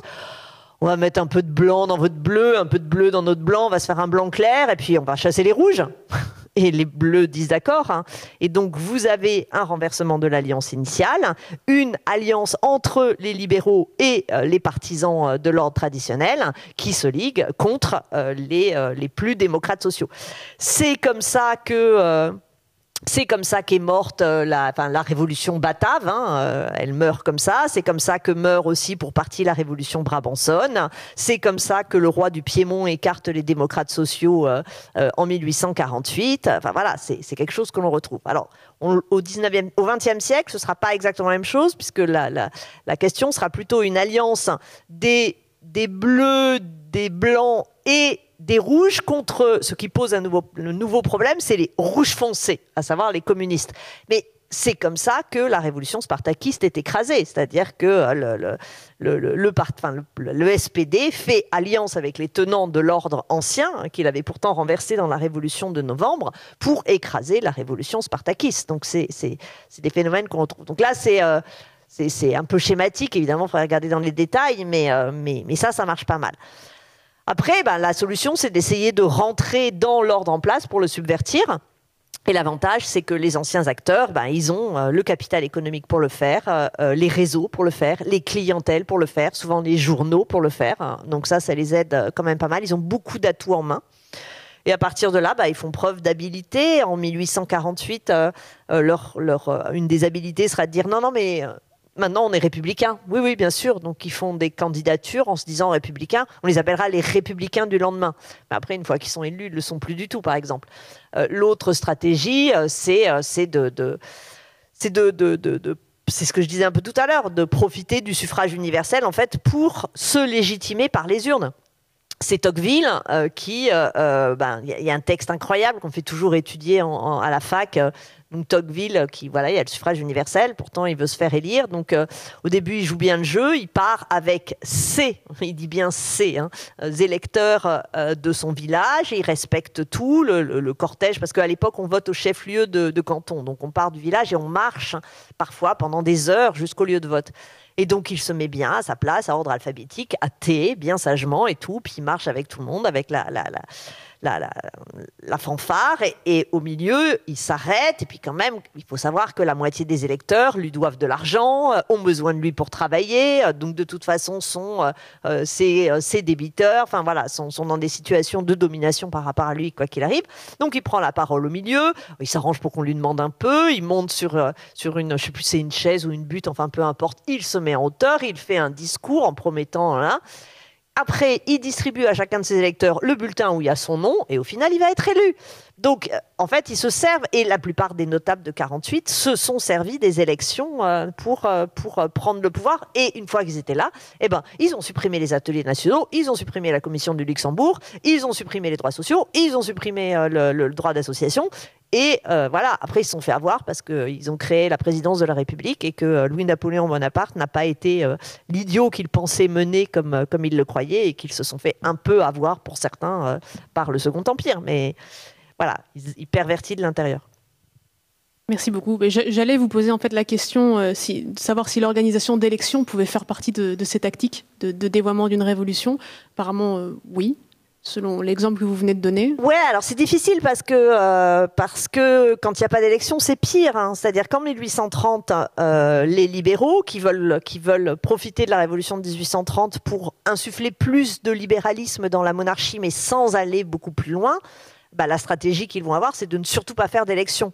En fait, il y avait eu des élections à la veille de la Révolution, euh, des élections qui, euh, euh, suite à la dissolution de la part de, Charles X, je suis désolée parce que j'imagine que moi, je, connais tellement le truc mais peut-être que c'est des contextes, ça vous parle pas, mais en gros, Charles X a, a dissous la Chambre des députés parce qu'elle lui était euh, euh, défavorable, et ce qui sort des urnes est une Chambre des députés qui lui est encore plus défavorable. Donc il la redissout, ce qu'il n'a pas le droit de faire normalement, et c'est ça qui enclenche, entre autres, euh, la Révolution. Et en fait, voilà, la Révolution a eu lieu. Normalement, quand une Révolution a eu lieu, parce qu'ils avaient quand même la Révolution française derrière, donc ils avaient des souvenirs de comment on fait quand on fait les choses correctement. Ils auraient dû refaire une élection. Mais non, ils ne vont pas le faire. Hein. Ils vont dire ah bah il y a eu une élection juste avant. Oui, mais enfin avant justement. une révolution, c'est quand même un, phénomène tel d'accélération de l'histoire que Et là, bah, ils enterrent la révolution en dix jours. C'est fini. En dix jours, c'est à peu près plié. Parce que voilà, on se retrouve avec Louis-Philippe Ier et, la plupart des avancées. Donc, a priori, une élection, c'est mieux que rien. Mais, bah voilà, ça marche pas non plus, ça marche pas très très bien. Ça dépend bah, si le suffrage est plus ou moins vaste, si la légitimité. Euh, en 1848, les urnes enterrent la Révolution. Alors, on a beaucoup dit, c'est parce que c'était très court. Hein. C'est février et euh, les élections, euh, c'est le 23 avril. Enfin, quand on regarde la révolution des, des œillets au Portugal en 1975, les élections ont lieu un an après, elles enterrent la révolution. Donc, euh, donc c'est pas non plus. Euh, enfin voilà, on est, on est bien avancé hein, euh, d'une certaine façon. c'est difficile. Mais à l'inverse, si on regarde la révolution d'octobre 17 où il n'y a pas d'élection, bah, le, passage, les bolcheviks, ils écrasent quand même aussi les socialistes révolutionnaires, les mencheviks, les anarchistes. Donc en fait, je vous aide pas. Je, il n'y a pas de, il a pas de, de, de, solution euh, miracle. Hein. Il faut des élections, mais il euh, ne faut pas que ce soit n'importe lesquelles. Il euh, faut savoir qu'est-ce qu'on élit, quel est le pouvoir de, de l'Assemblée qu'on élit, comment on élit, quels sont les circos, comment on les découpe, quel est le mode de scrutin, quel est le calendrier, quelles sont les conditions. Enfin, voilà, il faut faire attention à toutes ces choses. Si on fait vraiment attention, on limite les risques. Hein. Mais il n'y a jamais de risque nul. Hein. Merci beaucoup. Alors on va passer, du coup, c'était aussi volontaire pour amorcer notre troisième et dernière partie qui porte justement sur une révolution, mais pour quelle majorité? Comment est-ce qu'on gère cette question du débat démocratique dans une période d'exacerbation des, conflits, période révolutionnaire? Et on va aborder cette question par la question des élections. Je n'ai pas trouvé d'extrait de western pour illustrer cette partie-là, donc on va y passer tout de suite. Euh, Mathilde Larère, je me permets de me retourner vers vous, comme c'est dans la suite de notre discussion. Est-ce que du coup, il faut forcément des élections pour assurer la légitimité d'un nouveau pouvoir? Bah, c'est un peu voilà, c'est pour assurer la légitimité, oui, parce que ça, donne une belle légitimité. Les urnes, c'est quand même efficace. Hein. Euh, maintenant, ça, peut mettre en danger la révolution. C'est, euh, là, ça, ça, dépend. En fait, euh, puisque j'ai quand même donné pas mal d'éléments de réponse avant, je pense que et on retrouve euh, ce qu'on dit depuis le début, mais c'est normal, hein, au bout du compte, euh, qu'on se recoupe. Euh, le truc qui est important, c'est que ces élections ne soient pas finalement une captation et, donc un, affaiblissement de la souveraineté populaire. Et que même si on procède à des élections, ça, ne soit pas le prétexte pour oublier complètement ce qui peut venir d'en bas. Et donc, euh, il ne faut pas que l'élection, ça soit le moment où on appelle euh, le fleuve à rentrer dans son lit, en fait. Il faut qu'on laisse le fleuve continuer à déborder un peu. Donc, euh, ça implique qu'on réfléchisse à des formes qui permettent le retour. ça peut être la révocabilité, ça peut être, voilà. parce que, parce que sinon, ça ne fonctionne pas. Je, peux parler un tout petit peu de la Tunisie? Juste deux secondes. Mais, mais en Tunisie, les élections, on a cru qu'elles allaient arrêter aussi. Et, franchement, le processus constituant, à un moment, il était arrêté. C'est aussi parce qu'il y a eu les sit-ins. Parce que, résultat, c'est euh, ce qui vient d'en bas. Donc, euh, le, les élections sont importantes pour légitimer. Il euh, faut faire très attention parce que une fois qu'un pouvoir est légitimé par les urnes, il devient très dangereux. Si, quand on regarde le 19e siècle, les pires répressions du 19e siècle, hein, c'est-à-dire juin 48 et la Commune de Paris, ont été faites par des pouvoirs légitimés par les urnes parce que c'est beaucoup plus facile de, réprimer quand on est légitimé par les urnes d'une certaine façon. Et c'est vrai que c'est difficile de comprendre. Quand on regarde le 19e siècle, on pourrait s'attendre à ce que ce soit l'Empire, à ce que ce soit la Restauration qui, euh, fasse les massacres les pires. Non, c'est les 5000 morts de juin 48 et euh, autour de 17 000, le bilan étant toujours euh, révisé soit à la hausse, soit à la basse de, de la commune. Dans les deux cas, c'est des assemblées élu et légitimé par les urnes. Parce qu'à partir du moment où une assemblée est légitimée par les urnes, toute contestation dans la rue est par voie de conséquence délégitimée. Et comme elle est délégitimée, la répression contre elle en est euh, légitime.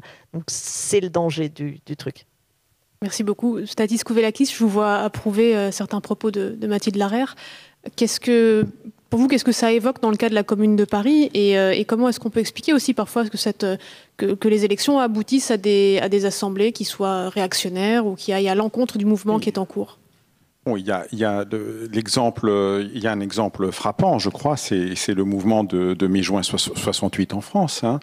Donc, quelle est la tactique de De Gaulle pour écraser politiquement le mouvement? Premièrement, la riposte dans la rue. C'est la manif du plutôt, soyons, soyons précis. Premièrement, on intimide. Hein. Donc, euh, on va à Baden-Baden, on rencontre Massu et on, fait, on laisse planer la menace d'une intervention militaire. N'oublions pas que la Ve République et le pouvoir de De Gaulle lui-même est le résultat d'un coup d'État militaire. Hein. donc, euh, donc, le, rôle, l'armée joue, euh, a joué un rôle actif fondateur en fait dans la Ve République en France. Donc, premièrement, on intimide les gens. Deuxièmement, on riposte dans la rue. Hein. grande manifestation des Champs-Élysées du 30 mai.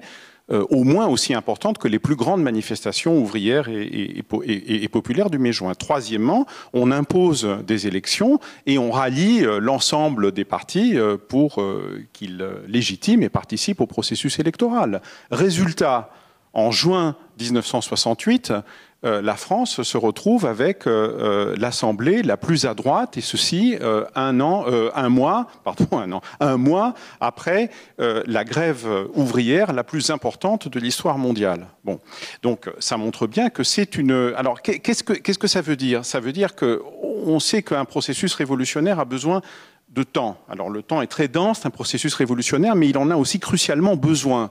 Donc là, il y a, une lutte qui se, mène entre les, forces en présence pour savoir qui va imposer sa, temporalité et à travers quels moyens il va arriver à l'imposer. On sait très bien que la question de la majorité est une question cruciale, qu'un processus révolutionnaire qui n'arrive pas à conquérir une majorité euh, n'est pas viable, mais il lui faut aussi du temps justement pour arriver à cette majorité. D'où comme Mathilde Larère l'a très bien expliqué euh, en 48, que les secteurs les plus révolutionnaires et les plus radicaux voulaient retarder en réalité l'échéance euh, électorale.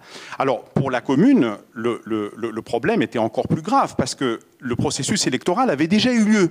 Il avait été imposé par les Prussiens en réalité, c'est-à-dire les Prussiens ont exigé dans l'accord euh, de, de l'armistice l'élection d'une assemblée parce qu'ils savaient que sans ça, l'armistice, qui était une capitulation en fait de la France avec des conditions extrêmement humiliantes en réalité pour, euh, euh, le, gouvernement français, il, pour être légitime, il fallait qu'elle soit validée par une assemblée élue.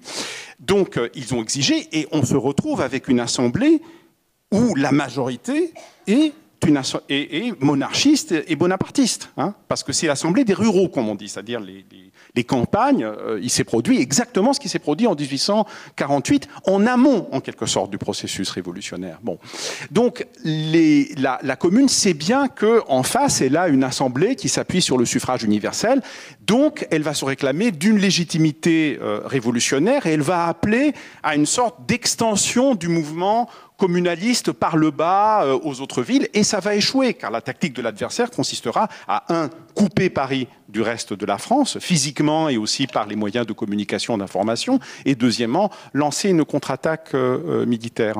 Alors, une note encore sur la révolution russe qui est souvent malmenée. Alors, c'est bon, la, question des élections à la révolution russe est, une question compliquée en fait. Hein. le jour même en fait de la révolution d'octobre, ont lieu les élections pour l'Assemblée constituante, que l'ensemble des partis révolutionnaires, bolcheviques inclus, avaient réclamé à, corps et à cri.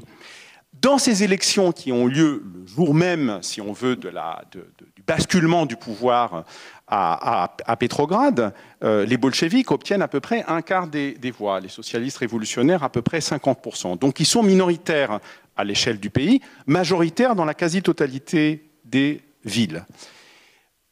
Ils avancent malgré tout, car le processus révolutionnaire doit, euh, euh, doit, doit avancer. Ils dissolvent la constituante en janvier 1918, décision pour laquelle ils seront sévèrement critiqués par Rosa Luxembourg, qui, à côté de ça, approuve pleinement leur stratégie d'offensive euh, révolutionnaire en disant que ça peut créer quand même des problèmes très graves au niveau de la manière dont le débat public euh, est, mené, par la suite. Mais peu après, les bolcheviks eux-mêmes font entrer dans le gouvernement les socialistes révolutionnaires, car les socialistes révolutionnaires sont, sont majoritaires dans la paysannerie. Et dans le contexte de la guerre civile, et ça a quand même pesé énormément à un moment très crucial, on a un gouvernement qui n'inclut pas seulement les bolcheviks, mais aussi les socialistes révolutionnaires. Sauf que les socialistes révolutionnaires veulent déborder les bolcheviks par leur gauche, en quelque sorte. Ils sont contre l'accord qui est signé avec euh, l'Allemagne, et euh, une partie d'entre eux va même se diriger contre l'action violente, et ils vont essayer d'assassiner Lénine, hein, à proprement parler. C'est suite à ça, en réalité, qu'ils seront mis hors la loi. Donc vous voyez, c'est les divisions à l'intérieur du mouvement euh, révolutionnaire pèsent aussi énormément dans des issues qui ont été fatales euh, fatale, par la suite. Donc là, je crois que le timing est, crucial. Et une dernière chose pour terminer sur une note peut-être un peu plus optimiste. Euh, à l'heure actuelle se passe un processus extrêmement intéressant qui est au Chili, où une assemblée constituante a été élue suite au soulèvement euh, populaire d'il y a un an et demi, qui laisse une situation extraordinairement ouverte, avec euh, les partis euh, réactionnaires et de la droite qui sont clairement minoritaires. Ils n'ont même pas atteint le seuil de la minorité de blocage. Les partis de la gauche combative représentent à peu près un tiers des sièges, et il y a un tiers des candidats dont la plupart ne sont, qui ne sont pas affiliés à un parti politique et dont la plupart viennent en fait des mouvements sociaux et des diverses initiatives citoyennes qui ont été très actives justement dans le, dans le soulèvement populaire. Donc on a une situation qui est très ouverte en termes d'alliance et dont la prochaine étape sera l'élection présidentielle qui aura lieu dans un mois et dans laquelle c'est le candidat pour le moment de la gauche radicale qui est en tête des, estimations, talonné maintenant par le candidat de l'extrême droite, en fait, parce que le, bloc euh, néolibéral euh, qui est actuellement au pouvoir s'est effondré, en fait, en cours, du processus. Donc là aussi, on a un exemple, à mon avis, extrêmement intéressant d'interaction entre des processus électoraux, des mouvements sociaux et, et un jeu électoral qui est lui-même complexe, puisqu'il implique assemblée constituante, président, etc. Merci beaucoup. Suzanne Guébril, je me tourne vers vous. Est-ce que vous partagez ce qui a été dit sur euh, l'importance de la temporalité dans l'organisation d'élections Et dans le cas de la Tunisie, est-ce que l'élection de l'Assemblée constituante a abouti à la poursuite de la révolution? Est-ce que ça l'a freiné Est-ce que ça a été un moyen pour euh, l'ancien ordre de, revenir et de reprendre les rênes du pouvoir? Euh, alors je pense que le contexte est légèrement différent. de nouveau, je reviens toujours avec le régime autoritaire, mais Euh, c'est un peu ma spécialité. Euh, mais je pense que la grande différence, en fait, euh, dans un régime autoritaire, c'est le poids des élections. en régime autoritaire, il y a une légalisation en fait de la corruption politique et de la corruption électorale qui fait que quand on a une élection avec un candidat qui remporte 95% des suffrages, euh, a, la légitimité, en fait, elle passe par autre chose. Euh, la légitimité euh, du pouvoir, elle passe par sa capacité à, rendre la fierté nationale, à, permettre à son pays de briller au niveau international. Ça passe par une légalisation de certaines formes de répression. et ça, passe en fait par une répression légale. Euh, et je pense notamment, bon, la, Tunisie, euh, pour le coup, euh, ne peut pas être prise comme exemple, mais je pense à la Russie ou je pense à la Chine ou à l'Égypte, où en fait il y a une légalisation du contrôle de la population qui est faite notamment à travers l'utilisation des réseaux sociaux. Donc à partir du moment où on est sur un réseau social et qu'on a un certain nombre de followers, quand on est au-dessus d'un certain seuil, on est considéré comme un media outlet et donc, à partir de ce moment-là, on peut être euh, censuré légalement euh, parce qu'on est euh, considéré comme, comme, faisant atteinte à la pudeur, atteinte à la sécurité nationale, peu importe.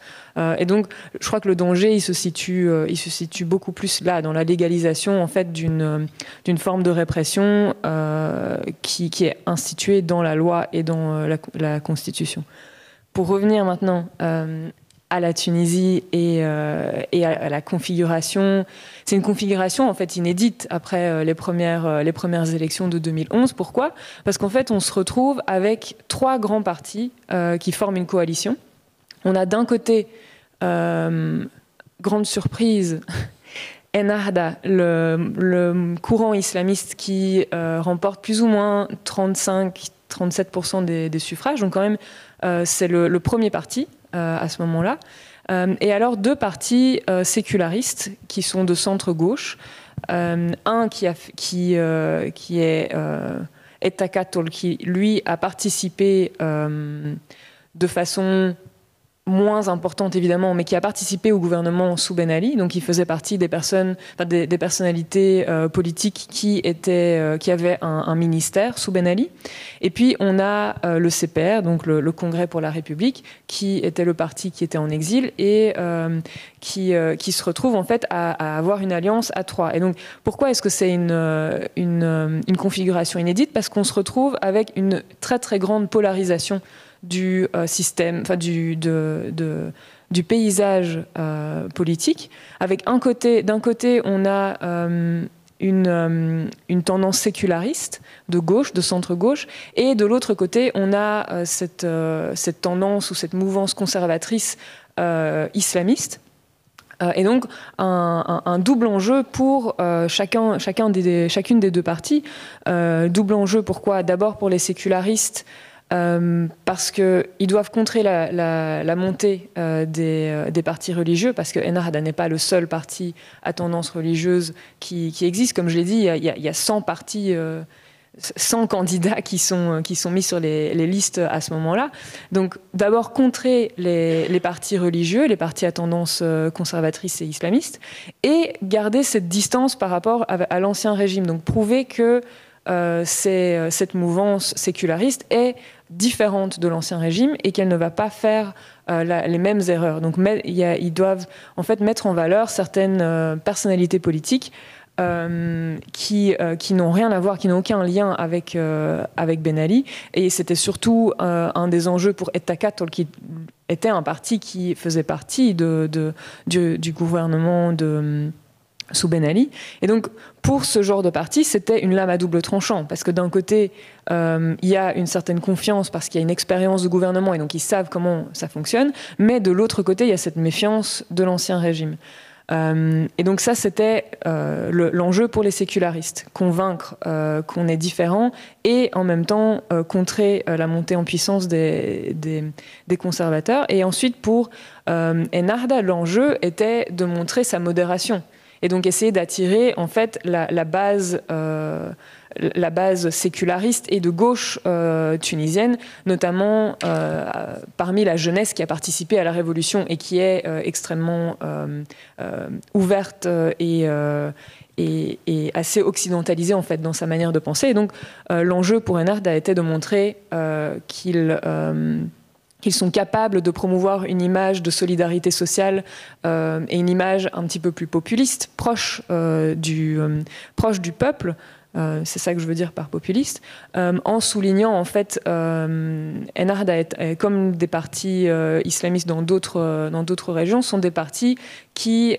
sont non seulement des partis politiques, mais aussi des organisations sociales qui ont des réseaux de solidarité extrêmement pointus et, et, qui fonctionnent très très bien et qui qui sont étalés un petit peu partout dans le pays et qui permettent à la population de se développer. Et c'est des, organisations qui sont capables de développer des, villages qui, euh, euh, qui, qui, octroient des, euh, droits sociaux, qui donnent des, soins de santé, qui, font la promotion de l'éducation. Donc c'est très très compliqué de, contrer ce genre de, mouvement de solidarité. donc l'enjeu pour, eux, pour ces, mouvements religieux, était de montrer leur modération tout en plaisant à leur base pieuses et religieuses, euh, en montrant qu'ils étaient fidèles aux, valeurs, euh, aux valeurs de l'islam. Donc, euh, une, une, vraie polarisation au niveau de, du, paysage politique qui représente finalement les complexités de la société et de la population tunisienne. Merci beaucoup. J'avais une dernière question pour vous trois, mais vu que le temps passe, je vous propose qu'on passe aux questions du public. Est-ce qu'on pourrait avoir un petit peu de lumière sur le public? Voilà, super. Alors, euh, on se laisse, euh, je sais pas moi, 20-25 minutes. Je vous demande simplement d'être concis et peut-être de dire euh, la personne à laquelle s'adresse votre question. Et voilà, madame. Et voilà. Et puis ensuite, on prendra 5 minutes à la fin pour un, petit sondage. Oui, bonsoir. ma question s'adresse, mais j'ai pas vos noms en tête, mais à madame et à monsieur. Euh, c'est parce qu'en fait, euh, ça n'a pas du tout été dit et il, me semblait avoir entendu ça euh, pendant des colloques que donc, d'abord la Révolution française, première abolition de l'esclavage, 1848, deuxième abolition de l'esclavage, et au moment de la Commune, en fait, donc la culture du marronnage qui a existé sur tous les territoires où il y a eu où il y a eu de l'esclavage, en fait bon, j'ai entendu dire que ça avait quand même aussi percolé au niveau de la culture révolutionnaire. Et donc, euh, je voulais savoir si. Euh, voilà. La, question s'adressait à Statis Kouvelakis, c'est ça? Oui, oui, oui. Euh, et, aussi. Oui, on va faire. Bah, pour laisser le temps à mes collègues de passer le micro. Je, vais être court. Hein. Alors, la, commune est, internationaliste, mais, elle n'est pas anticolonialiste. Hein. Et donc, il y a une contradiction, bien évidemment.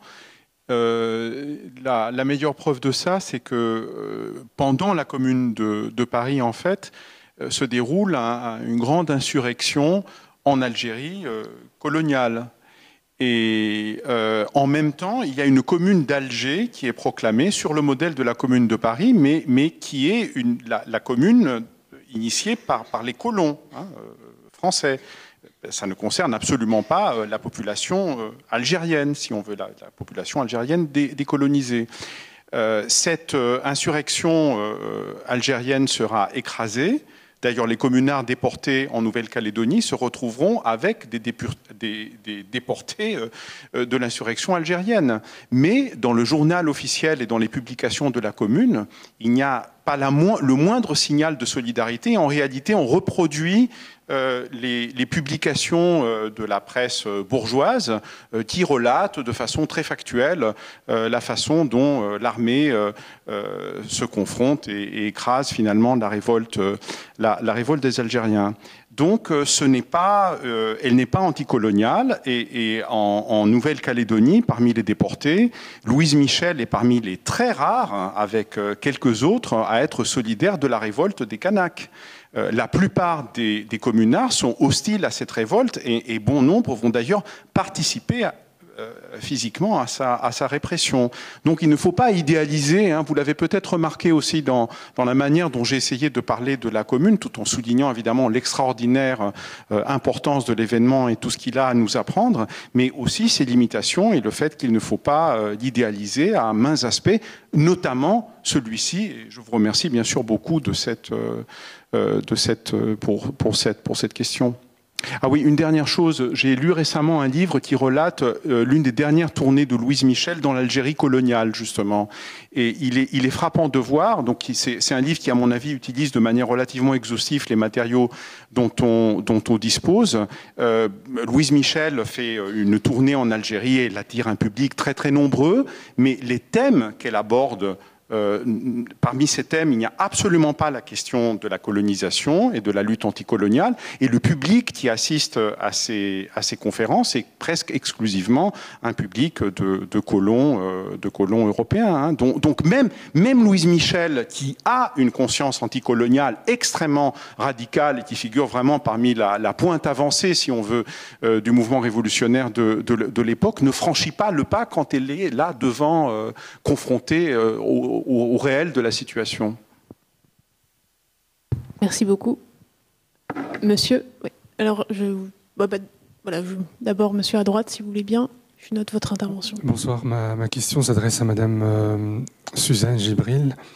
Euh, je voulais savoir, euh, dans le cas de la Tunisie, il y a eu un, un, mouvement populaire et on assiste, en tous les cas ces derniers mois, où le président a confisqué euh, pratiquement la totalité des pouvoirs. Il a mis, euh, entre guillemets, un gouvernement un peu fantoche. On sait très bien que c'est lui qui a tous les pouvoirs. Ça, c'est ma première question. Et de manière plus générale, quand on regarde les révolutions arabes, entre, autres en Égypte, en, euh, en, Libye et dans une moindre mesure le Hirak en Algérie, on constate que le départ est, sublime, les valeurs, tout ce qu'on veut, et puis après, hop, il y a un flop, euh, on retourne. C'est ça que le titre Faire confiance au sein des révolutions. Et après, on retourne, excusez-moi l'expression, elle n'est pas un peu, forte, mais c'est votre thème euh, que vous chérissez, on retourne à une dictature. ce qui se passe pour l'instant. En, en, Tunisie, elle est un peu édulcorée, mais ailleurs, en, en, en Égypte, c'est pas du tout le cas. Quoi. Voilà, merci. Suzanne Guibril. Merci beaucoup pour, euh, pour votre question et ça me permet en fait de, de mon, mon point de clôture, c'était justement sur euh, le gouvernement actuel. Donc euh, merci pour, pour la question. Euh, oui, effectivement, euh, la, question qui va se poser dans, les prochaines semaines, les prochains mois, c'est de savoir euh, ce, qui, va advenir en fait, parce que effectivement, pour ceux qui ne sont peut-être pas tout à fait au courant. En Tunisie, donc, le, le, président Sayed, qui a été élu en 2018, euh, à la fin de l'été, a dissous euh, le, le, le, gouvernement et a pris euh, les pouvoirs législatifs et exécutifs. Euh, et donc, en fait, toutes les décisions politiques, pour l'instant, se prennent par décret présidentiel. Et donc, pour ceux qui se sont un petit peu emballés en, en voyant la la, la nomination d'une femme première ministre, euh, qui est une première en Tunisie. Euh, en fait, euh, dans les faits, le gouvernement n'a pas de n'a pas de réel pouvoir, n'a pas de, de possibilité d'agir au niveau au niveau politique. et on remarque de plus en plus aujourd'hui une mobilisation de la part de, de la jeunesse, de, de, nouveau qui sort dans les rues, des manifestations de la part de, de ces mouvements sociaux qui grondent de plus en plus et qui en fait me fait, me, me fait euh, enfin, me convainc dans cette idée que la Tunisie reste une exception par rapport à, à d'autres à d'autres à d'autres contextes. Pourquoi? Parce que la Tunisie, c'est une c'est une population et une, une, une société civile qui est extrêmement développée, qui est extrêmement éduquée.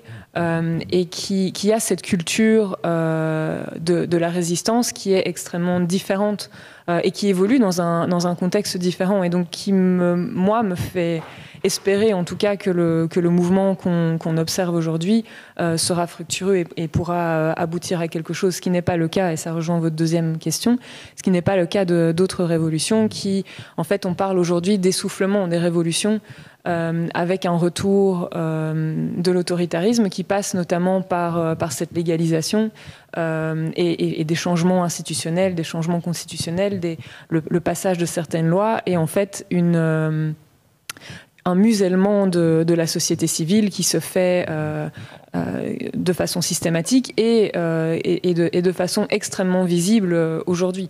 Euh, alors qu'avant, sous, sous Moubarak en Égypte ou sous Assad en Syrie, c'était en fait les, les, les les, les, arrestations, les disparitions euh, se faisaient quand même de façon discrète.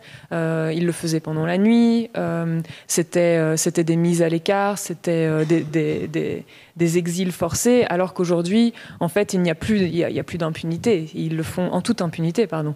Euh, euh, euh, les arrestations se font au jour le jour, pendant la journée. Elles se font en, ciblant que ce soit des groupes de journalistes, des groupes de, militants, des groupes de la société civile, mais aussi un musulman de la culture très très forte de la part des acteurs alternatifs dont je parlais, euh, qui, euh, qui, qui, remet en fait en question euh, cet espoir qui avait été amené par, les révolutions et, les chercheurs qui travaillent sur les révolutions aujourd'hui sont assez pessimistes en observant cet essoufflement. Donc je j'ai pas envie d'être trop négative non plus, mais, euh, mais c'est vrai que la réalité est ce qu'elle est aujourd'hui et qu'il qu va falloir euh, observer les, les, prochains mois avec énormément de, de, de scrunité.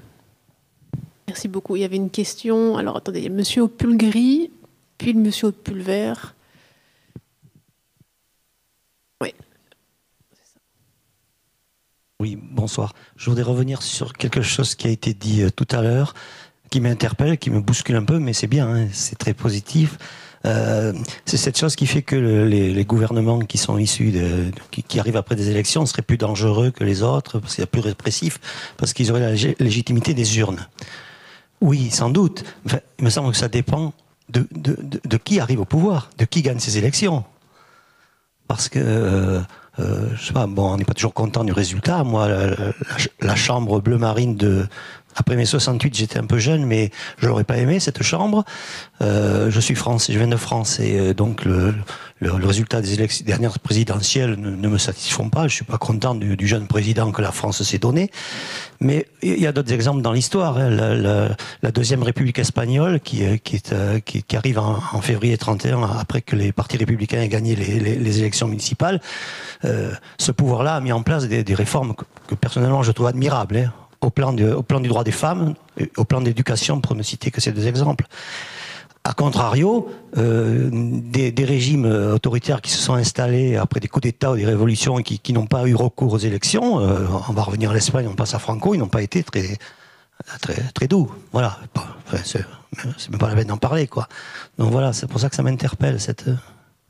Mathilde Larrière oui, non, non, mais ça, bien évidemment. C'est juste que dans le cas particulier de l'histoire de France au XIXe siècle, euh, je, constatais que les, les, régimes les plus répressifs euh, ont été euh, la, la, deuxième et la pas encore troisième république, parce que comme elle n'a pas de constitution, on lui donne pas.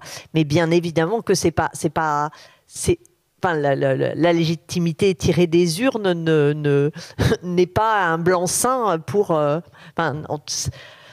n'a pas pour conséquence immédiate la répression. Ça dépend évidemment de ce qui sort des urnes. Ça, on est, complètement d'accord. Euh, ce que je voulais dire, c'est que euh, c'est, ce processus qui fait que, à partir du moment où un pouvoir est légitimé par les urnes, eh bien, ça va quelque part avoir pour effet de légitimer sa répression et que ce faisant, euh, ça lui permet en fait euh, d'être plus répressif. Et quelque part, on le voit dans le gouvernement actuel de Macron. Il n'a de cesse euh, de, alors qu'on on est à un niveau de répression, euh, évidemment, qui n'a absolument rien à voir avec la répression de la Commune de juin 48, et encore heureux, parce que, euh, mais, mais on est quand même à un niveau de, répression assez, assez dingue, à la fois en Europe, voire dans, l'histoire de, de, de, du, 20e et 21e siècle français mis à part les, les, violences coloniales, hein, qui là euh, sont, sont, elles, dans un très haut niveau de violence.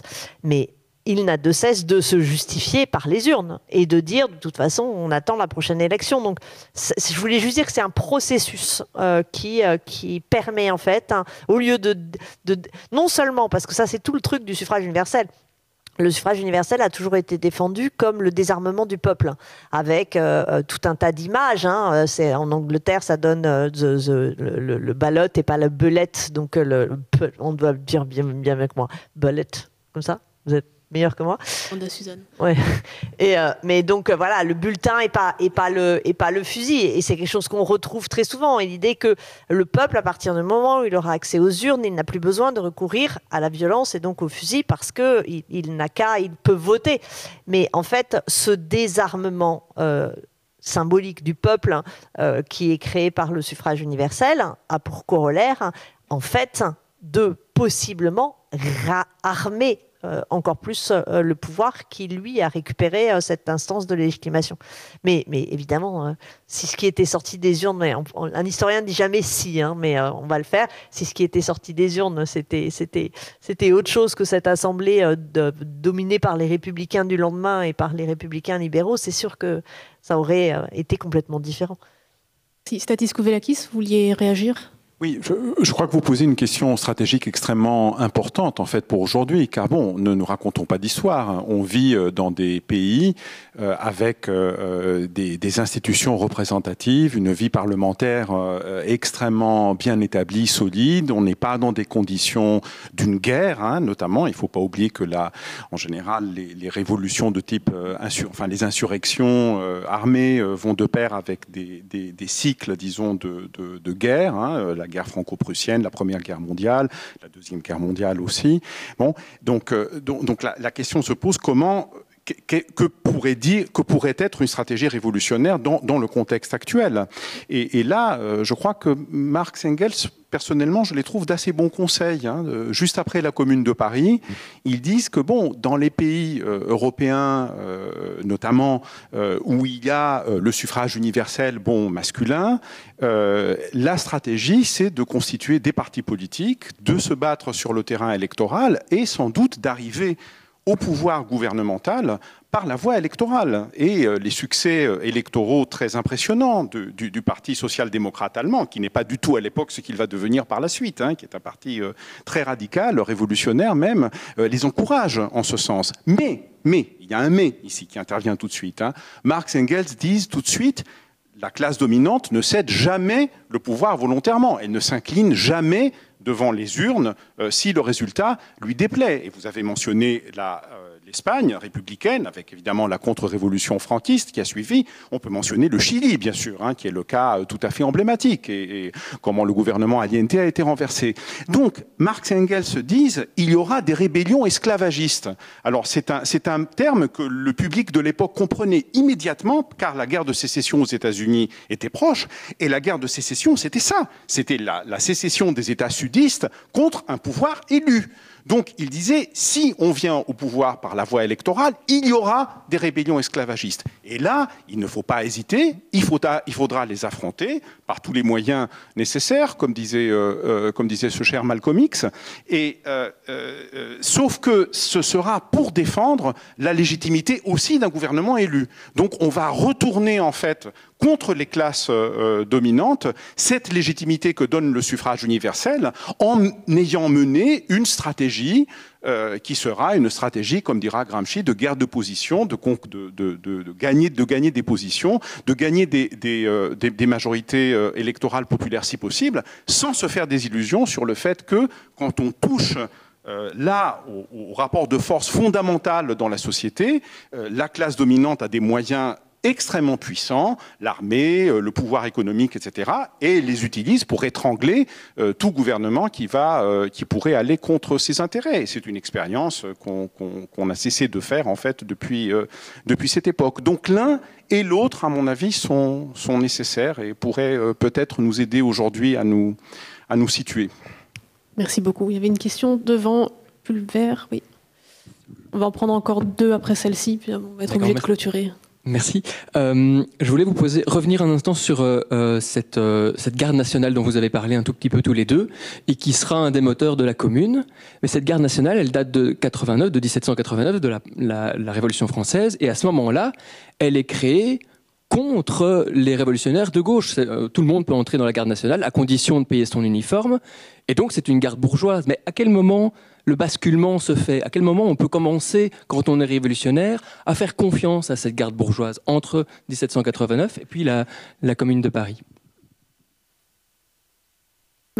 C'est un peu ma, euh, ça, alors, à quel moment déjà, ce qui, permet de voir la différence, c'est le recrutement, et c'est ce que vous avez dit, c'est-à-dire que euh, le 13 juillet 89, ce qui est décidé, c'est que que les électeurs parisiens, à l'époque à Paris, c'est un, déjà un, système censitaire, ont le droit d'y servir. Mais par la suite, à partir de 92, la garde nationale va s'ouvrir à tous les citoyens hommes, puisque à nouveau les femmes en sont exclues. Euh, et, là, on a un recrutement euh, beaucoup plus démocratique et c'est d'ailleurs le moment où euh, une partie de la garde nationale, parce que résultat, la garde nationale se divise, elle n'a de cesse de se diviser après, mais il va y avoir euh, euh, des, des, régiments, des bataillons de la garde nationale le 10 août 92 dans la prise des Tuileries, comme il y a des bataillons de la garde nationale en juin 93 contre les sans-culottes. Après, refermeture sous euh, la restauration euh, euh, avec une, un moment censitaire, eh ben là, ça redevient une garde bourgeoise. 1830, pendant les quatre mois qui suivent la Révolution de 1830, quand Lafayette en est le commandant, le commandant supérieur, et que, et que à ce moment-là, Lafayette laisse faire en fait une organisation plus démocratique de la garde nationale, avec notamment, alors c'est pas un recrutement ouvert à tous, mais des formes de représentation des, des ouvriers en son sein. Euh, quelque part, un révolutionnaire pouvait lui faire confiance. Elle a d'ailleurs failli basculer lors du procès des ministres euh, en décembre 1830.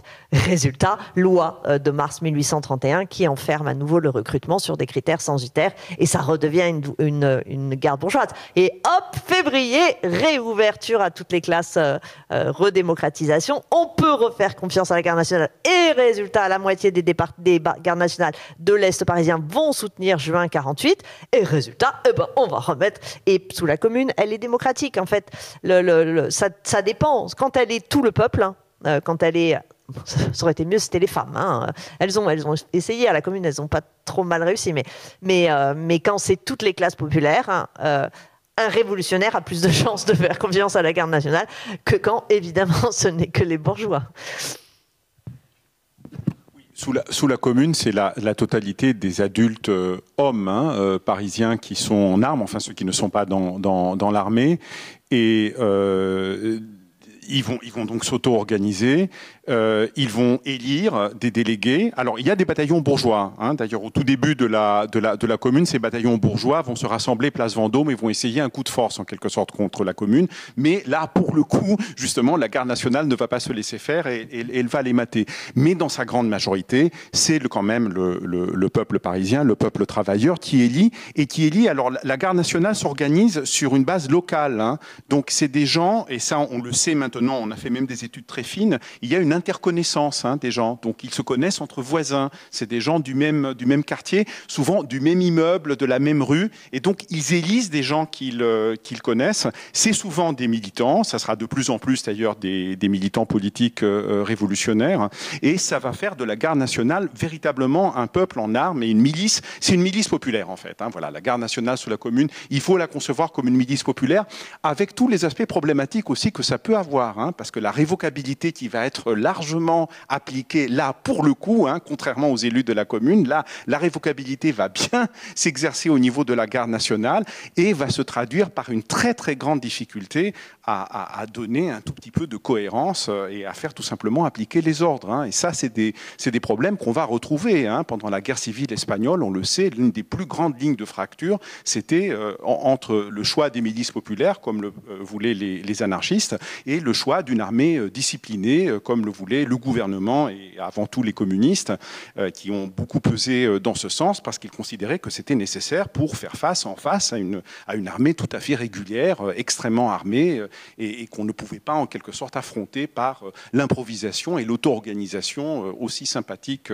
euh, et même nécessaire, hein, d'ailleurs soit-elle. Donc le, débat n'est, voilà, a rebondi et peut-être n'est pas, pas définitivement tranché. Hein. Aucun d'ailleurs de ces débats n'est définitivement tranché. Mais ce qui est sûr, c'est que ceux qui ne pouvaient pas faire confiance à la garde nationale, c'est le pouvoir. Il l'a très bien compris à plusieurs reprises. Résultat, après la commune, déoute, hop, elle est supprimée. Merci beaucoup. Il y avait une question au milieu. Euh, non. Alors, des plus haut. Je crois que c'était Kyle qui posait la question. Mais... D'accord. il y a une question? Voilà, monsieur devant. Bonsoir. Euh, j'étais juste un petit, un petit peu surpris par euh, le titre de la, conférence et du, et contenu de ce soir. En fait, je m'attendais à toute autre chose pour tout vous dire. Mais ce prérequis qui était de, penser que la révolution, elle amènerait, elle pourrait encore amener aujourd'hui l'émergence du changement de structure sociale. À aucun moment dans la soirée, on a fait le bilan de ces révolutions. Est-ce qu'on est qu'on doit rester dans des systèmes révolutionnaires? Est-ce qu'on doit penser à des systèmes évolutionnaires?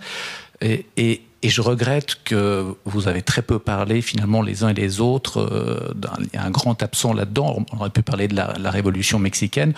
On aurait pu, euh, on a un petit peu parlé, grâce à mon voisin, de, de la révolution euh, espagnole. On a parlé de la révolution russe. Euh, on a fait l'impasse euh, sur la Magnochina. Et, et donc les, les, les anarchistes là-dedans ont été quand même très présents. il y a eu une scission à la deuxième internationale. vous avez cité Marx, mais on a fait un peu l'impasse euh, sur Bakounine, Prokopkin, enfin toute, euh, toute cette clique-là. Donc on aurait pu élargir un petit peu le, le champ, me semble-t-il. Le problème, c'est qu'on n'avait que deux heures. Je suis vraiment désolée. Ah, mais, c'est par exemple, qu'est-ce que vous suggériez pour un prochain festival? Non, mais c'est, je pense qu'on peut parler du socialisme, on peut parler du communisme, on aurait pu parler deux minutes de l'anarchisme. On a tout essayé, l'anarchisme, pas encore vraiment. Merci beaucoup. Est-ce que l'un de vous souhaite réagir? Il y en a quand même pas mal dans la commune. Hein. L'anarchisme est présent dans la commune. Donc, euh, dans la commune, euh, c'est preuve en est d'ailleurs que, euh, même si ce n'est pas les seuls porteurs de mémoire de la commune, l'anarchisme et les anarchistes portent d'ailleurs très bien la mémoire de la commune de Paris. Donc dans la commune, on, en a parlé, peut-être on n'a pas dit le mot anarchiste, mais il y a quand même cet élément dans la commune. Il, n'y a pas le, mot anarchiste euh, est, postérieur à la commune. Hein. Euh, les, textes que Bakounine écrit, il s'auto-désigne comme socialiste révolutionnaire. Mais même le terme socialiste anti-autoritaire apparaîtra par la suite. Hein. Alors euh, le, mot anarchie existe. Hein. Euh, Joseph de Jacques, euh, dans la foulée de 1848, c'est 1850, je crois, mais, il, il, ne sert pas à désigner un courant politiquement identifiable. ce qu'on a sous la Commune, c'est des courants, disons, anti-étatistes euh, assez radicaux, euh, qui se réclament en général de Proudhon, qui sont vraiment pour une forme de dissolution, quelque sorte de décentralisation radicale du pouvoir, qui arriverait à une quasi euh, disparition de, l'État. ces points de vue ont existé. ils, se sont exprimés. il y en a d'autres. J'y ai fait référence hein, quand, j'ai parlé de, de l'attention, mais il ne faut pas projeter les clivages qui sont apparus par la suite au moment de la commune pour lequel je me suis restreint. Hein. Si on veut parler de la suite, d'ailleurs, euh, il faudrait parler de plusieurs bifurcations, hein, parce que ce que vous appelez, enfin, ce qu'on appelle d'ailleurs le mouvement anarchiste ou le mouvement libertaire, euh, a notamment en France, a suivi, si vous voulez, deux voies qui sont quand même assez divergentes. Euh, l'une, c'est le syndicalisme révolutionnaire, donc qui est radicalement antiparlementariste, qui, qui est radicalement hostile au processus électoral et qui justement tire la leçon en disant surtout pas d'élection euh, euh, et ce genre de choses, mais qui construit des organisations de masse extrêmement structurées avec des directions, avec des directions de fer, hein, c'est pas des et donc des appareils puissants. Bon, là, ça sera la, la, la CGT, la, la la, première CGT, etc. Et il y a l'anarchisme de l'action directe hein, qui, suit et, des petites communes à la Kropotkin, donc euh, qui est une stratégie très horizontale par le bas, euh, euh, créer des communes ou bien passer directement par une sorte de propagande par le fait, etc. Bon, il y a, diverses, y a diverses options. Donc il y a, une palette de pratiques en fait hein, qui, qui s'ouvre à ce moment-là. Tout ça, en fait, c'est les leçons que des courants différents tire de façon différente et, assez divergente d'ailleurs de l'échec de la commune, hein, en réalité. Donc personne, bon moi j'ai, c'est vrai que j'ai un peu plaidé, euh, si vous voulez, euh, pour euh, les gens que, dont je me sens le plus, le, plus proche, mais, en tout cas c'est des débats qui sont postérieurs à la commune et la, commune, vous avez tout à fait raison, débouche aussi sur ça. Hein. tous ces courants en fait sont des héritiers légitimes de la commune, de son échec et de son écrasement en réalité. Suzanne Guibril? Oui, c'est juste deux petites minutes euh, pour, pour la question de l'anarchisme dans les, dans les révolutions arabes. Euh, c'est vrai que c'est une question qui s'oppose un petit peu moins, parce que l'anarchisme, en fait, euh, dans la conception que ce soit en Tunisie ou en Égypte, euh, elle est très très fort liée à l'extrême gauche. Euh, et donc l'anarchisme, en fait, euh, est un concept assez, assez vaste et, assez, et, qui englobe en fait cette idée d'être contre un ordre établi. D'ailleurs, c'est les, les, supporters de football se disent souvent anarchistes parce qu'ils ont un slogan qui, qui, qui, est très très connu, qui est ACAB, All Cops are Bastards. Je ne sais pas si je peux dire bastards, mais je l'ai dit. Euh, et, donc, en fait, l'idée d'anarchisme n'a pas la même connotation euh, dans, les révolutions euh, arabes. Par contre, le, disons, le courant qui se rapproche le plus de ça, c'est les Black Blocs. qui étaient assez présents en Égypte et qui, qui a aussi été un petit peu moins présent dans les révolutions tunisiennes, mais qui, qui, s'apparentent le plus à, ce genre de, de mouvance-là. Merci beaucoup. Euh, on va arrêter là, malheureusement, à cause du temps. Je vous propose simplement, peut-être en guise de conclusion, euh, en, une ou deux minutes grand maximum, est-ce que vous pouvez nous donner un point clé que cette discussion vous a apporté et qu'elle vous donne envie de creuser? Je vous prends peut-être un peu au dépourvu. Qui voudrait se lancer? Moi, je veux creuser les codes dans les graffitis. J'ai marqué que je voulais lui poser la question, parce que ça, ça m'intéresse. Merci. Suzanne Guivril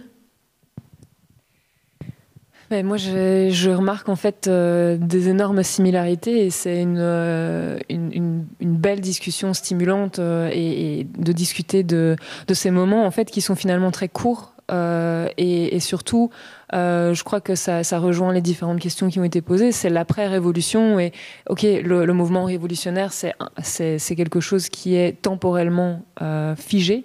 Euh, mais qu'est-ce qui se passe après? Quel est l'héritage des révolutions? C'est un petit, un petit peu sur ça que, je travaille aujourd'hui, mais qui, euh, qui, est une question euh, tout à fait légitime, c'est de savoir, OK, une fois que le, moment euphorique est passé, qu'est-ce qui devient de ce mouvement? Quel est l'héritage de ce genre de mouvement? En fait, vous aviez le choix entre Catherine Ringer, euh, Mitsuko, les histoires d'amour finissent mal, et nous, c'était les révolutions finissent mal. Mais en fait, c'est comme les histoires d'amour, des fois ça repart.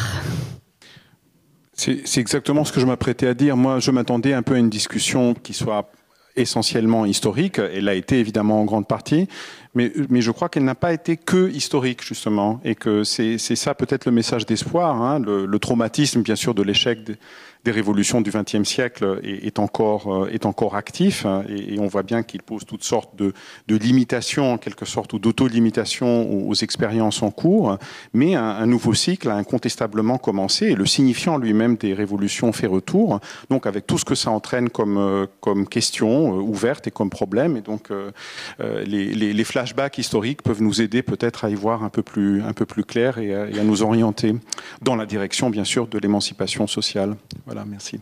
Merci beaucoup. Bien, merci à vous trois d'avoir été là. Merci aussi à vous de votre présence.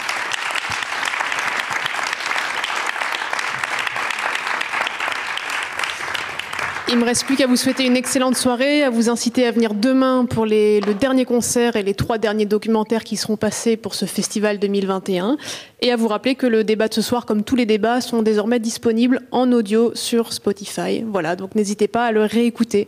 Et merci aussi à l'équipe du Théâtre National. Bonne soirée.